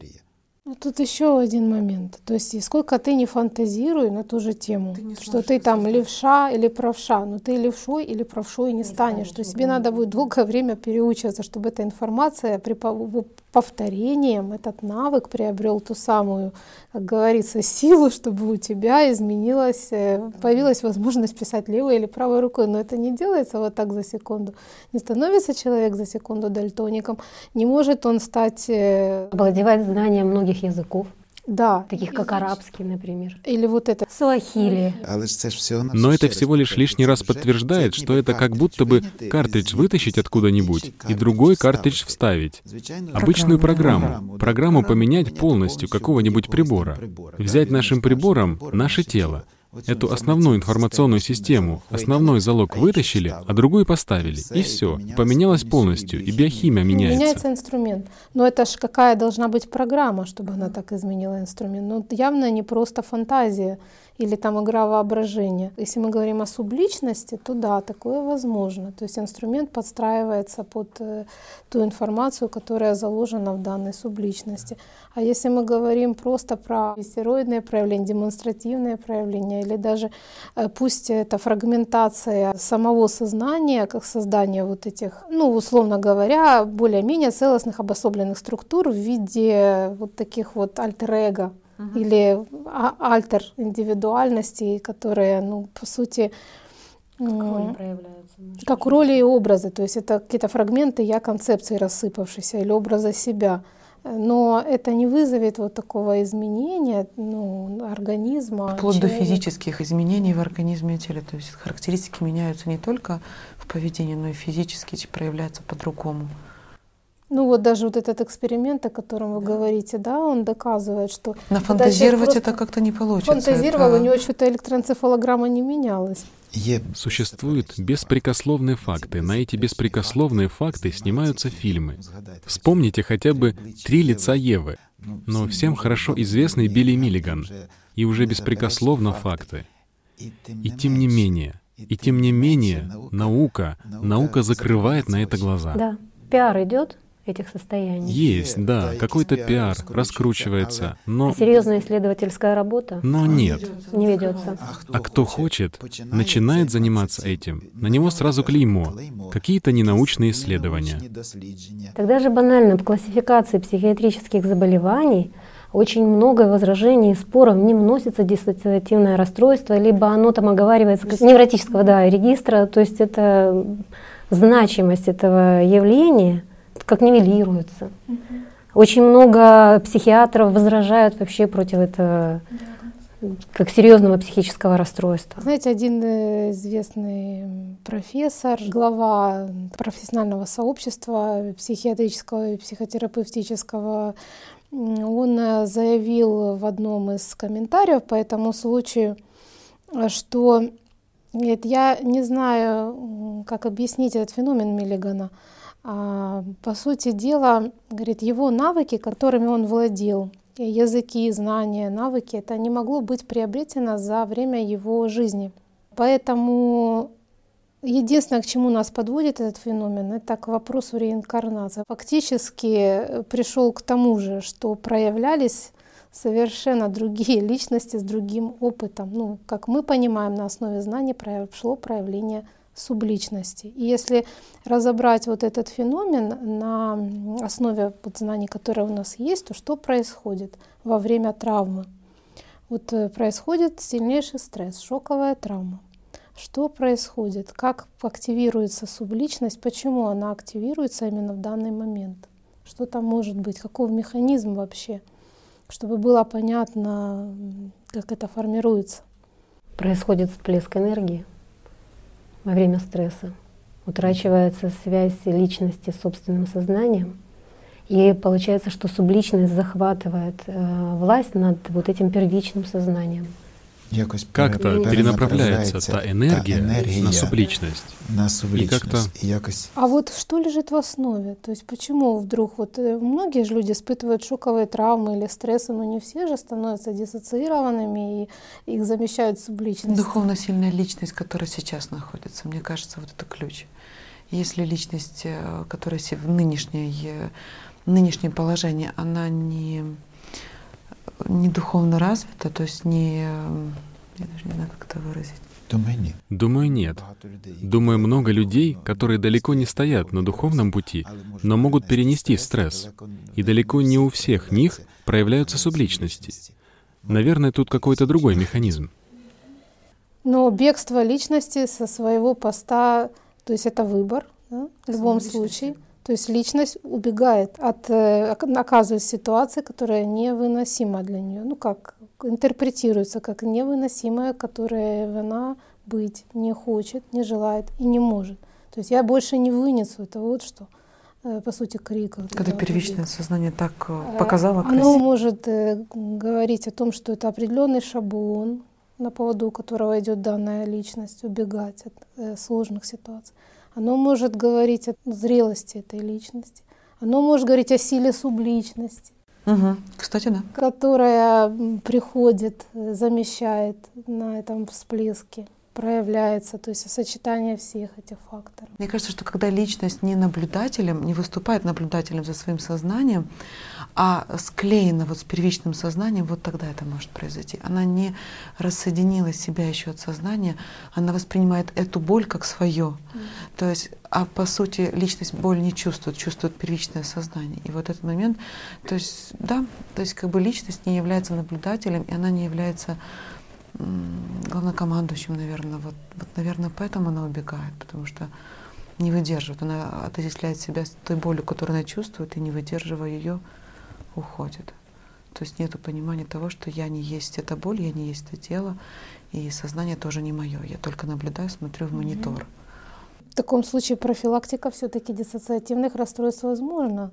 Я уверена, да, что... То, то есть э, мы можем не попадать в такие ситуации, отдавая тело под э, контроль э, третьей силы в виде субличности, теряя жизненное время и жизненную и шанс, по сути. Это исходные ценности, которые в человеке и в обществе. Да. И профилактика заключается именно в духовном самосовершенствовании ныне живущей личности. То есть и начинается все с самоидентификации себя как наблюдателя отдельного от работы всей этой системы сознания. Вот насчет пиара системы, как система пиарит, да, такие состояния. Крис Сайзмар с множественным расстройством личности. Сколько разной информации, которая описывала ее, ее опыт жизненный, была выпущена в жизнь. Книга первого психиатра, который ее лечил, написал книгу о ней, выпустил жизнь. Дальше второй психиатр написал книгу. Она сама потом уже под своим именем написала книгу конференции, которые она проводила сама а, для а, людей таких же с множественным расстройством личности, видео, программы, в которых она участвовала, ток-шоу, в которых она участвовала, где она об этом рассказывала. То есть насколько система пропагандировала да, через человека, который имел это расстройство личности. Что меня очень удивило, если честно, то есть вот для лечения Крис Сайзмар и вот Билли Миллигана а, они говорили, что они излечились. То есть и одна, и вторая, они утвердили, что я излечился, и я излечилась. Каким образом? Мне было интересно, они описали, э, психиатры э, провели интеграцию всех субличностей, э, множественных личностей в одну.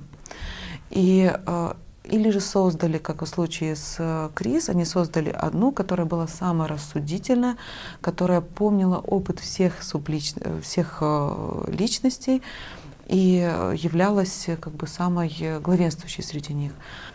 Каким образом их излечили через интеграцию, вот это у меня очень большой вопрос.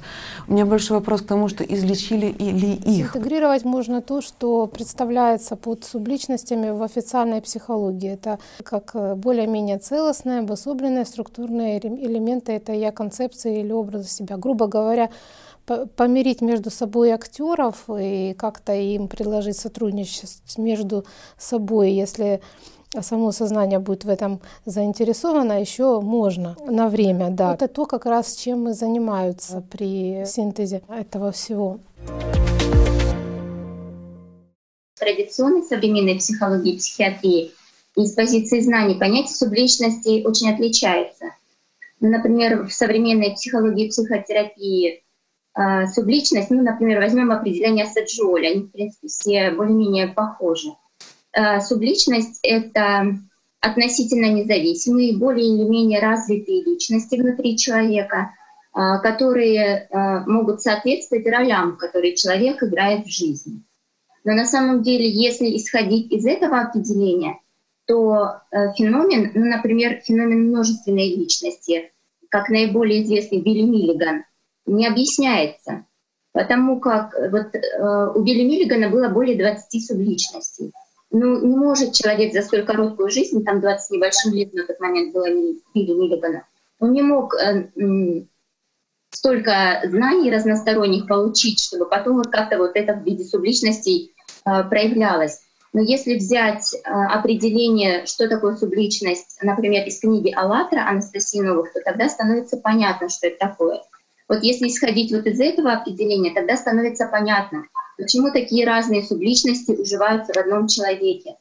А, и также становится понятным, почему они требовали к себе обращаться как к отдельным конкретным людям. То есть когда их пытались назвать личностью или субличностью, они очень оскорблялись и говорили, мы отдельные люди. То есть это как будто отдельные люди, которые живут в одном теле. Субличности объединены между собой быть не могут. И единственное, что можно сделать, вот этот вот шаг делали, когда выделяли вот эту ныне живущую личность, и на этом останавливались. А вот развитие этой личности, вот ее усиление, когда она может сделать шаг в сторону от всего этого балагана, тогда этот весь балаган, он просто-напросто, ну, он теряет над ней власть и силу. А сделать шаг в сторону она может только в сторону духовного развития, только укрепляясь, развиваясь как личность. И других здесь не может быть вообще вариантов. То есть вот эта позиция наблюдателя — отказ от э, того, что предлагается, и укрепление развития в духовной практике может дать шанс такому человеку. Субличность, она просто так не уйдет со сцены. Она может э, только уйти, если займет свое место хозяин во внутреннем мире. И никаких других вариантов здесь нет и быть не может исходя из тех знаний, которые у нас на данный момент есть. А что происходило в психотерапии? Субличности просто договорились друг с другом, продемонстрировали слияние, создали видимость интеграции, а на самом деле они остались абсолютно автономны, их влияние, их давление на личность ныне живущего человека продолжалось. То есть они просто подыграли психиатрам. Ну, мы знаем массу людей, которые так и не отказались, и они пользуются вот этими навыками, знаниями субличности вполне осознанно отдаются, так сказать, почему там, э, ну, это приносит деньги, это приносит какой-то способ выживания, это, ну, есть какой-то свой потребительский интерес. Вот, как я знала одного, это учитель фехтования был, который э, в трансовом состоянии он выколол такое оружие, которое, технологии, которые были известны только э, там людям, которые в, это, в эту эпоху жили, и они ныне уже утеряны. Он никого не мог научить, но он за бешеные деньги продавал это оружие. Вот та же э, художница Ким Нобл рисует картины, причем разные по стилю. Это такая своеобразная подача, это диссоциированная женщина. То есть и опять же это имеет определенный успех. Она благодаря этому творчеству, она не хочет, э, по сути, отказываться от э, жизни, да, вот всем вместе в одном теле. Поэтому тут тоже выбор. Чем человек платит за то, что отдает свое тело под контроль субличности, ну, всем. Он теряет, по сути дела, шанс. Он э, теряет возможность развиваться как личность, и он теряет возможность обрести жизнь настоящую. То есть он э, ту энергию, которая дана ему для обретения этой жизни, для самосовершенствования, он просто отдает на временное проявление э, уже умершим личностям, то есть э, живое отдает мертвому. После смерти этого тела он тоже становится субличностью, то есть пополняет весь этот э, балаган, который уже в нем существовал. Он теряет шанс или возможность стать свободной духовной личностью или ангелом, как это известно в, в разных духовных традициях, скажем. Он, по сути, разменивает возможность стать ангелом на временные свои интересы в этом мире.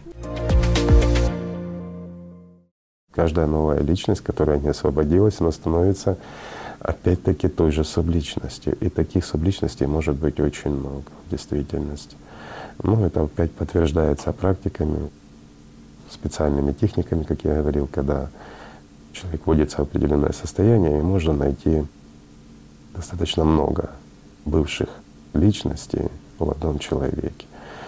Бывают, конечно, и спонтанные проявления. И вот хорошо описано за Билли Миллигана.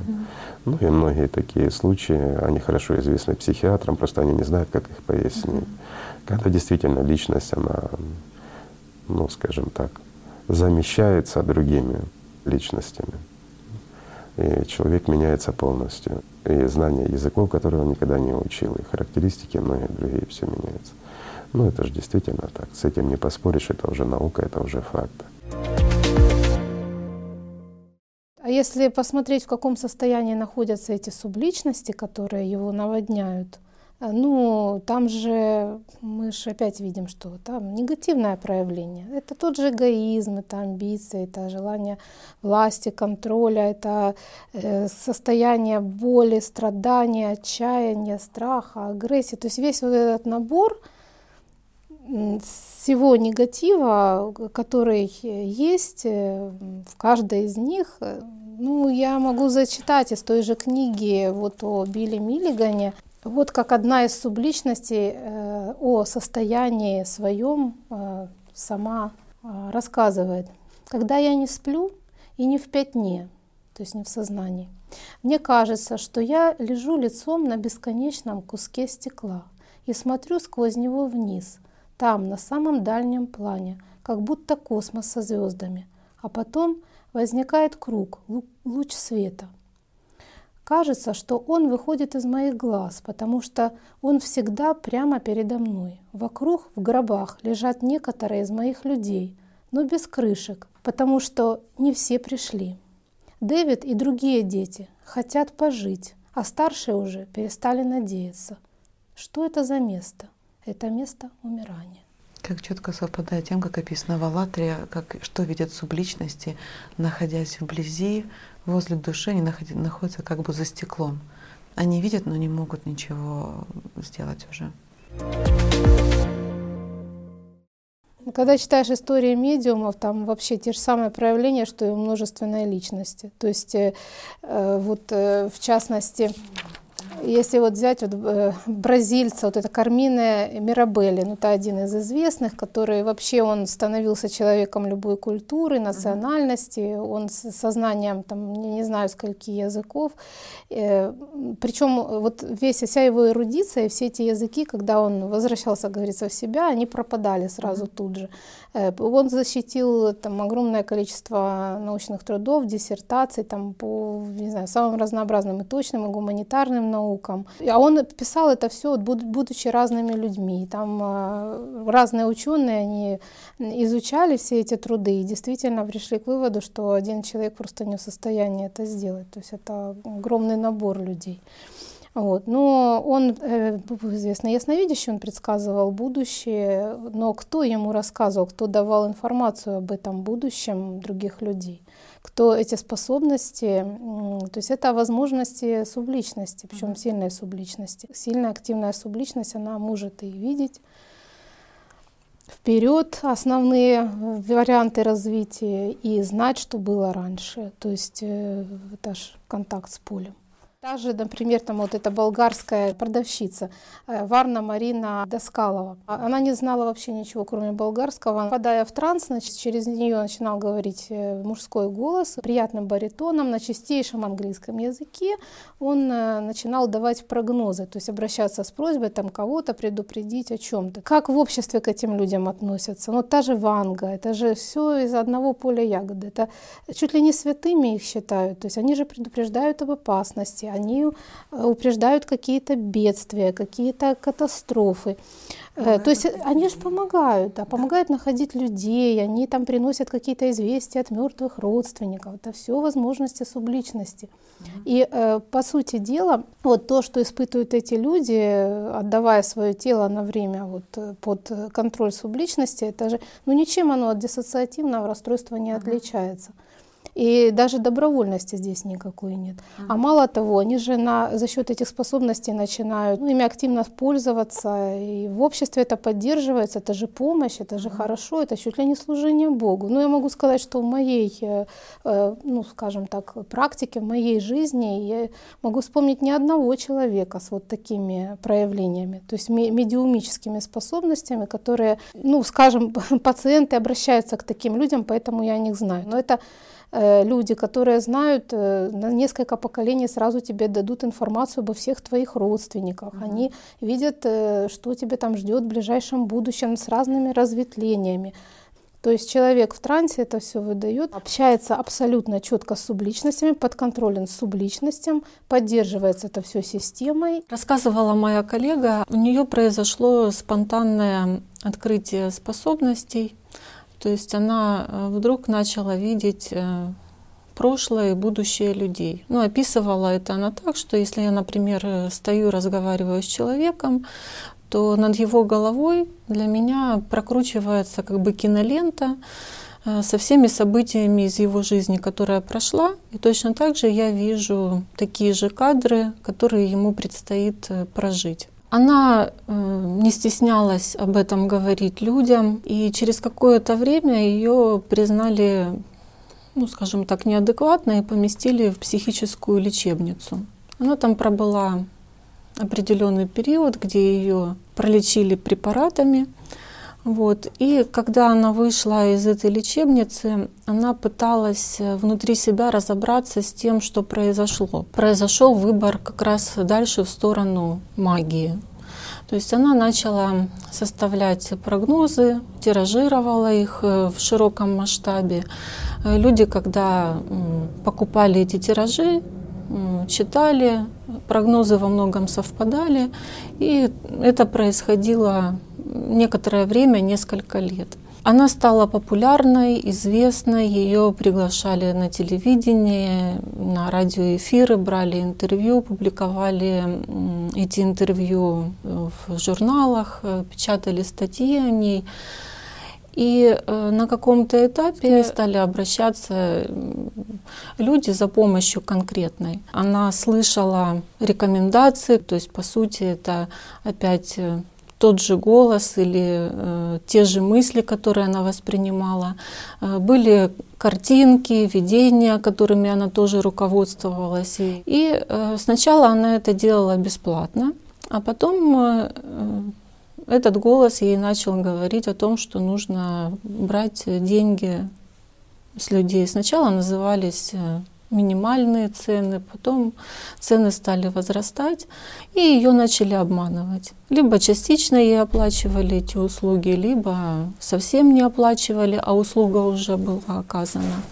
И здесь у нее открылась э, такая волна ярости и гнева, претензий к Богу. На волне вот этой ярости и агрессии она перестала контролировать себя, свои эмоции. Исход э, такой, что сейчас э, она потеряна, то есть в частной беседе вот с некоторыми близкими людьми, она как раз и говорит о том, что я потеряла себя, я не могу найти себя. Вот такая вот э, история, которую мы тоже вот э, характерные какие-то признаки проявления субличности мы наблюдаем. То есть спонтанное раскрытие каких-то способностей, широкая известность, популярность и потом Отчаяние, разочарование. Да, отчаяние, разочарование. Если говорить о тех э, технологиях, о психотерапевтических методиках, которые могут активировать субличность, я сама лично столкнулась с этим и в своем опыте личном, жизненном, и наблюдала последствия у многих пациентов, а, то это методики, которые направлены на так называемую регрессию. Они могут быть гипнотическими, то есть это задействованием гипноза, могут быть трансовыми, то есть слабенького гипноза техниками. Они могут быть методиками холотропного дыхания, того же ребёфинга, то есть там, где человеку при помощи определенных техник вводится в такое измененное состояние сознания, и э, оператор его направляет к соприкосновению с опытом прошлой жизни. Это может быть спонтанно, без направления оператора, а может быть и вот э, намеренно. Происходит активация субличности, и ну, это заканчивалось по-разному. Это заканчивалось в самом таком варианте, ну, в моем опыте, в моей практике, психозом. То есть человек, э, шизофренический приступ в итоге, это заканчивалось э, приступом шизофрении. Мы не будем сегодня раскрывать эту тему, она очень обширная, но это также, субличности также могут вызывать и такое серьезное психическое расстройство, как шизофрения. Это заканчивалось очень серьезными эмоциональными нарушениями, депрессиями в моем личном опыте это были просто колебания настроения за секунду, то есть без какой-либо внешней э, связи с ситуацией. Это был студенческий период, мы тогда пробовали все, что только можно, все, что попадалось на рынке психотехнологий, да, испробовали на себе. Вот я сдаю экзамен, например, вот как сейчас помню по детской хирургии, принимает преподаватель экзамен, ставит мне положительную оценку, берет зачетку, я в счастье, радостная, он отворачивается в сторону, чтобы поставить отметку, он поворачивается, заливаюсь просто слезами в глубоком горе. Остановить это я не могу, связи с ситуацией внешней нет. Я не понимаю, что это происходит. Мне самой очень неловко, но вот такая реакция. То есть это мгновенное переключение. Ну, там покупаю сок, э, в, в хорошем настроении, улыбаюсь, э, продавщица поворачивается, наливает мне стакан сока, на прилавок ставит, человек в глубоком горе в предельном отчаянии. Вот такие вот качели эмоциональные, они а, были довольно долго с, вместе с нарушением сна. Это было очень тяжелое эмоциональное состояние. Мне пришлось, конечно, усилия прилагать, чтобы из него выйти. То есть это популярно, очень популярно. Сейчас трансперсональная психология, она развивается в бешеных темпах. Но просто если бы люди знали, чем они платят за это – вот. И почему так много этих сеансов, и почему так постоянно хочется и тянет их на эти сеансы ходить. Они идут за вот этим каким-то необычным опытом, но если бы они понимали, что их просто кушают, что они кормят паразитов внутри себя, что активация субличностей вот такими технологиями ни к чему хорошему не приводит. Это опасно. И плюс мы знаем теперь, основываясь на знаниях с книги «АЛЛАТРА», знаниях, которые в передачах с Игорем Михайловичем Даниловым, что такое подпитка вниманием состояния субличности, как бы и чем бы мы ни пользовались при этом, чьими бы услугами, какими бы методами, или оно спонтанно. Но в любом случае это трагично, это эм, человек, грубо говоря, расплачивается всем, то есть всем своим духовным потенциалом, потенциалом его личности, жизнью за какие-то сиюминутные впечатления за какой-то вот интерес иногда абсолютно досужий, э, ну, просто растрачивает на мертвое, на пустое драгоценный дар. Травмы таким не излечиваются. Ну, ни, ни, ни, никак. Травмы можно изменить себя, изменить отношение к ситуации. Вот вам э, рецепт, как избавиться от внутренней боли, связанной с каким-то травматическим опытом, но никак не вот подобными вещами, подкармливая паразитов внутри своей конструкции. На многочисленных фактах мы сегодня с вами разобрали, которые вот из разных сфер профессиональной деятельности, наших, нашего клинического опыта, что состояние субличности это вполне реально, это действительно существующий феномен. Это состояние негативно, оно действительно вот соответствует вот той метафоре адского существования, которая изложена в разных религиозных традициях, учениях, религиях. Пусть, да, это всего лишь аналогия, это метафора, но оно действительно мучительно, и любой ценой эта субличность желает проявиться, дорваться до этого живого хоть какого-то проявления вот в этом теле и получить этот глоток, желает контроля над личностью. То есть это агрессивная, абсолютно паразитическая структура в человеке. Не подкармливать, не подпитывать этого паразита может только человек, который развивается как личность, развивается духовно. Э, человек, э, который понимает э, вот свой истинный смысл жизни и осознанно работает над собой и работает э, разносторонне, э, развивается именно как личность, как э, наблюдатель, как духовное начало в человеке. Я вот просто сейчас сижу, все это слушаю и вспоминаю эти истории тоже, и в очередной раз просто думаю, насколько ценны те знания, которые изложены в книгах Анастасии Новых. Насколько невероятно ценны те знания, которые с которыми делится Игорь Михайлович с нами в передачах с его участием. Потому что вот это возвращение истинного понимания смысла жизни, утраченного, есть два главных вопроса в жизни любого человека. Кто я истинный и в чем смысл моей жизни? И вот настолько, вот они утеряны в обществе, и все, что мы обсуждаем в предыдущих передачах, все, что мы видим вокруг себя, это вот этот трагический результат утраты этих знаний. Если эти знания есть у всех в обществе, то тогда любой маме, любому взрослому, во-первых, будет понятно, что с этим делать. Но если эти знания будут в обществе, будут еще больше, это, это будет профилактикой э, того, чтобы такие состояния не проявлялись у детей. Вот что самое важное.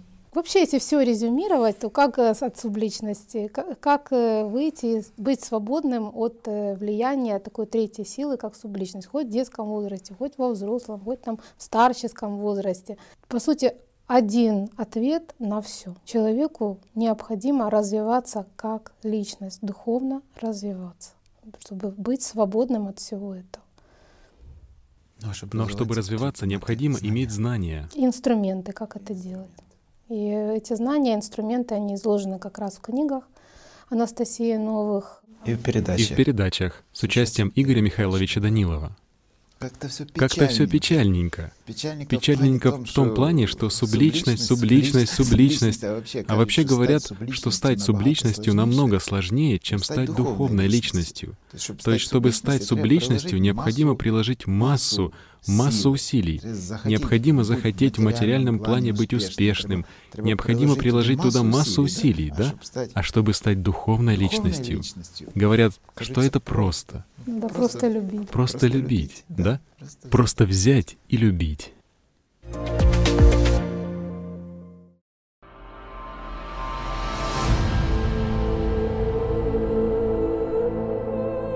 Для того, чтобы обрести жизнь, ее надо обрести здесь, сейчас. И у каждого человека есть этот шанс.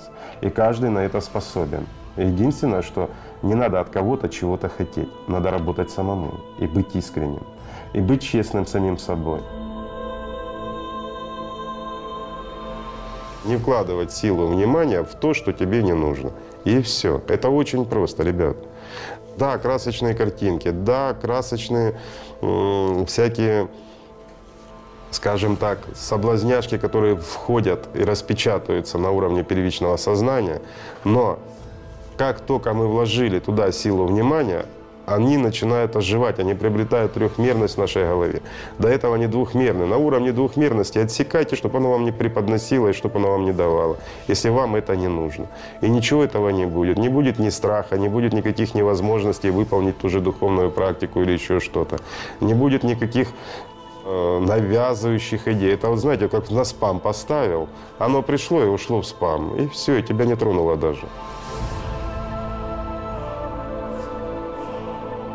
Сознание – это информация. Все остальные реакции – это реакции, которые происходят на уровне тела, на уровне всего. Это вследствие реализации данной информации, это чтобы понимали. Сознание не может заставить, и система не может заставить тебя сделать тот или иной выбор как личность.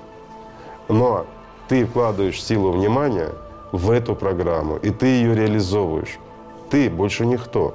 Ты как личность можешь реализовывать. И весь фокус заключается как раз у твоего сознания – это обмануть тебя как личность и втянуть в этот процесс наблюдения и самосопротивления.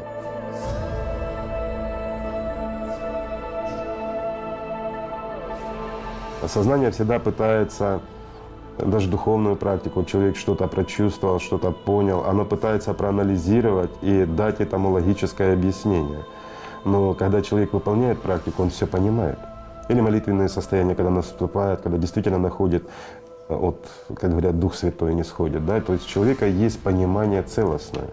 А потом, выйдя в нормальное, так сказать, в кавычках, состояние естественного человека, смертного, то, естественно, сознание начинает это все подвергать своему анализу, ну, по-своему перестраивать для того, чтобы убедить личность, что все это глупость была. И вот здесь порождается масса различных сомнений, было ли, а не было ли. И вот здесь как раз и выбор идет личности, слушать сознание, то, что оно отрицает все духовное, или же жить духовным, потому что оно есть.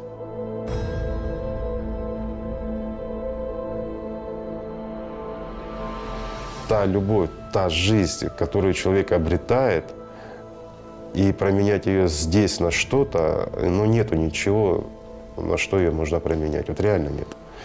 Все остальное, ну, это навязано от сознания ценность. Ничего здесь человек не может э, иметь и ничем он не может обладать таким, чтобы оно было гораздо ценнее, чем реальная жизнь.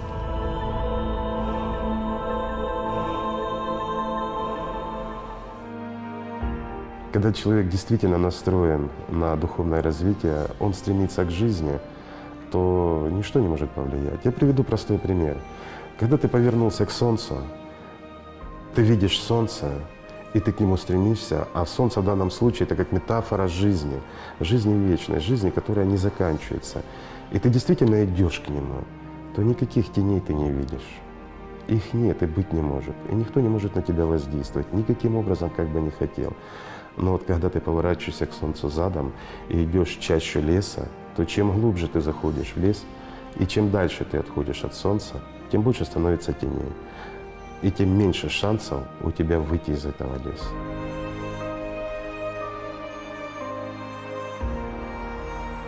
Для того, чтобы человек смог прочувствовать любовь Божью, он должен сам вначале научиться любить. Человек должен заслужить, он должен стараться, он должен обрести, он должен начать жить, он должен хотеть этого, он должен стремиться к этому. Тогда это придет. И он, скажем так, в данном случае должен, преодолев себя, перестать слушать свое сознание. Вот оно отрицает, оно ругается, а человек движется. Потому что он чувствует, что это правда. Пока ты слушаешь «я не могу», оно не может, оно никогда не сможет. А ты можешь. Ты реально можешь. То, что испытывает личность в контакте с миром духовным, это первое, это ну, трудноописуемое счастье. Это тяжело передать словами, это та безграничная любовь, это действительно счастье. Когда искренняя любовь идет, когда действительно человек пробуждается и правильно выполняет свой намаз, свою практику духовную, то происходит вот это раскрытие общения, ему ничего не надо понимаешь, материального. И вот здесь оно и начинает расти. То есть именно вот эти моменты, они пробуждают, и они дают силу, потому что внимание вкладывается не во внешнее, а во внутреннее. И вот здесь она обретает уже опыт и практику, общаясь с миром духовным. А мир духовный, он бескрайний. Вот, вот этот мир как раз он и является так легкой галлюцинацией, мгновение такое вот. Когда человек сталкивается, а люди часто сталкиваются с таким божественным проявлением духовным, это с капелькой Аллата, он испытывает то, что пробирает, как говорят, до глубины души. Но разве может что-то в этом мире вызвать подобное? Вот даже такой вот маленький опыт, он показывает о том, что насколько все бесценно в материальном мире по сравнению с миром духовным. Но человек, ведь не имея опыта, он всего лишь это, знаете, это как когда сильный ветер, э, идет волна, ты далеко-далеко от берега, но капелька от океана на тебя пала. А ты имеешь возможность вообще поселиться в этом океане и стать частью этого океана.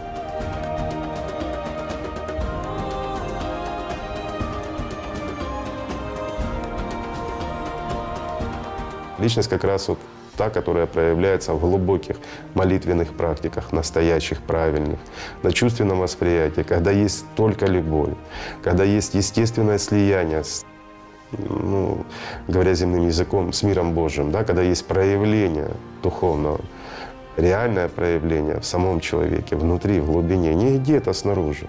Если человек чувствует что-то снаружи, это все система. Это опять-таки все фокусы сознания. Когда это есть внутреннее, глубокое, настоящее, его ни с чем не спутаешь. Когда человек обретает свободу, когда все мысли, как сатана от Бога отлетают, вот это есть э, действительно духовный опыт. Но сохранить это можно? Можно. Но если человек не сохраняет, это тут же утрачивает, ну, это его выбор. Но во всяком случае это шанс. А в чем смысл? Смысл как раз сводится в том, что если человека действительно есть стремление жить, он живет. Я имею в виду духовно жить, духовно свободно. Если это его главная цель. Если человек хочет жить, если он ощутил, прочувствовал, что он личность, просто не надо это утрачивать. Вот оно должно быть все время. Чем бы ты ни занимался. Любовь — это высшее понимание. Это то, что... А вот слова заканчиваются на том, как это описать, что такое любовь. Любовь — это когда счастье, внутреннее счастье, это настоящая жизнь, это свобода. Можно ассоциировать любовь — это счастье со свободой внутренней, понимаешь, безмерно. Это то, что стирает все границы и устраняет все страхи. Тогда не может быть ни страха смерти тела или еще чего-то, потому что человек обретает понимание, что он не может умереть. Но это приходит лишь тогда, опять-таки, когда он получает свободу. А свободу он получает лишь тогда, когда он, главное, у него цель в его жизни – это обретение как раз вот этого стремления, и когда он сосредоточен на жизни, ну вот так скажем, тогда он ее обретает. То есть, когда большая часть сил – данных на обретение жизни тратится на обретение жизни. И вот внутренняя именно эта целостность, именно внутреннее наполнение и целостность, скажем, в духовном плане, именно та любовь, та свобода внутренняя, оно и дает эту жизнь. Но для этого надо дойти. Нужно обрести эту свободу.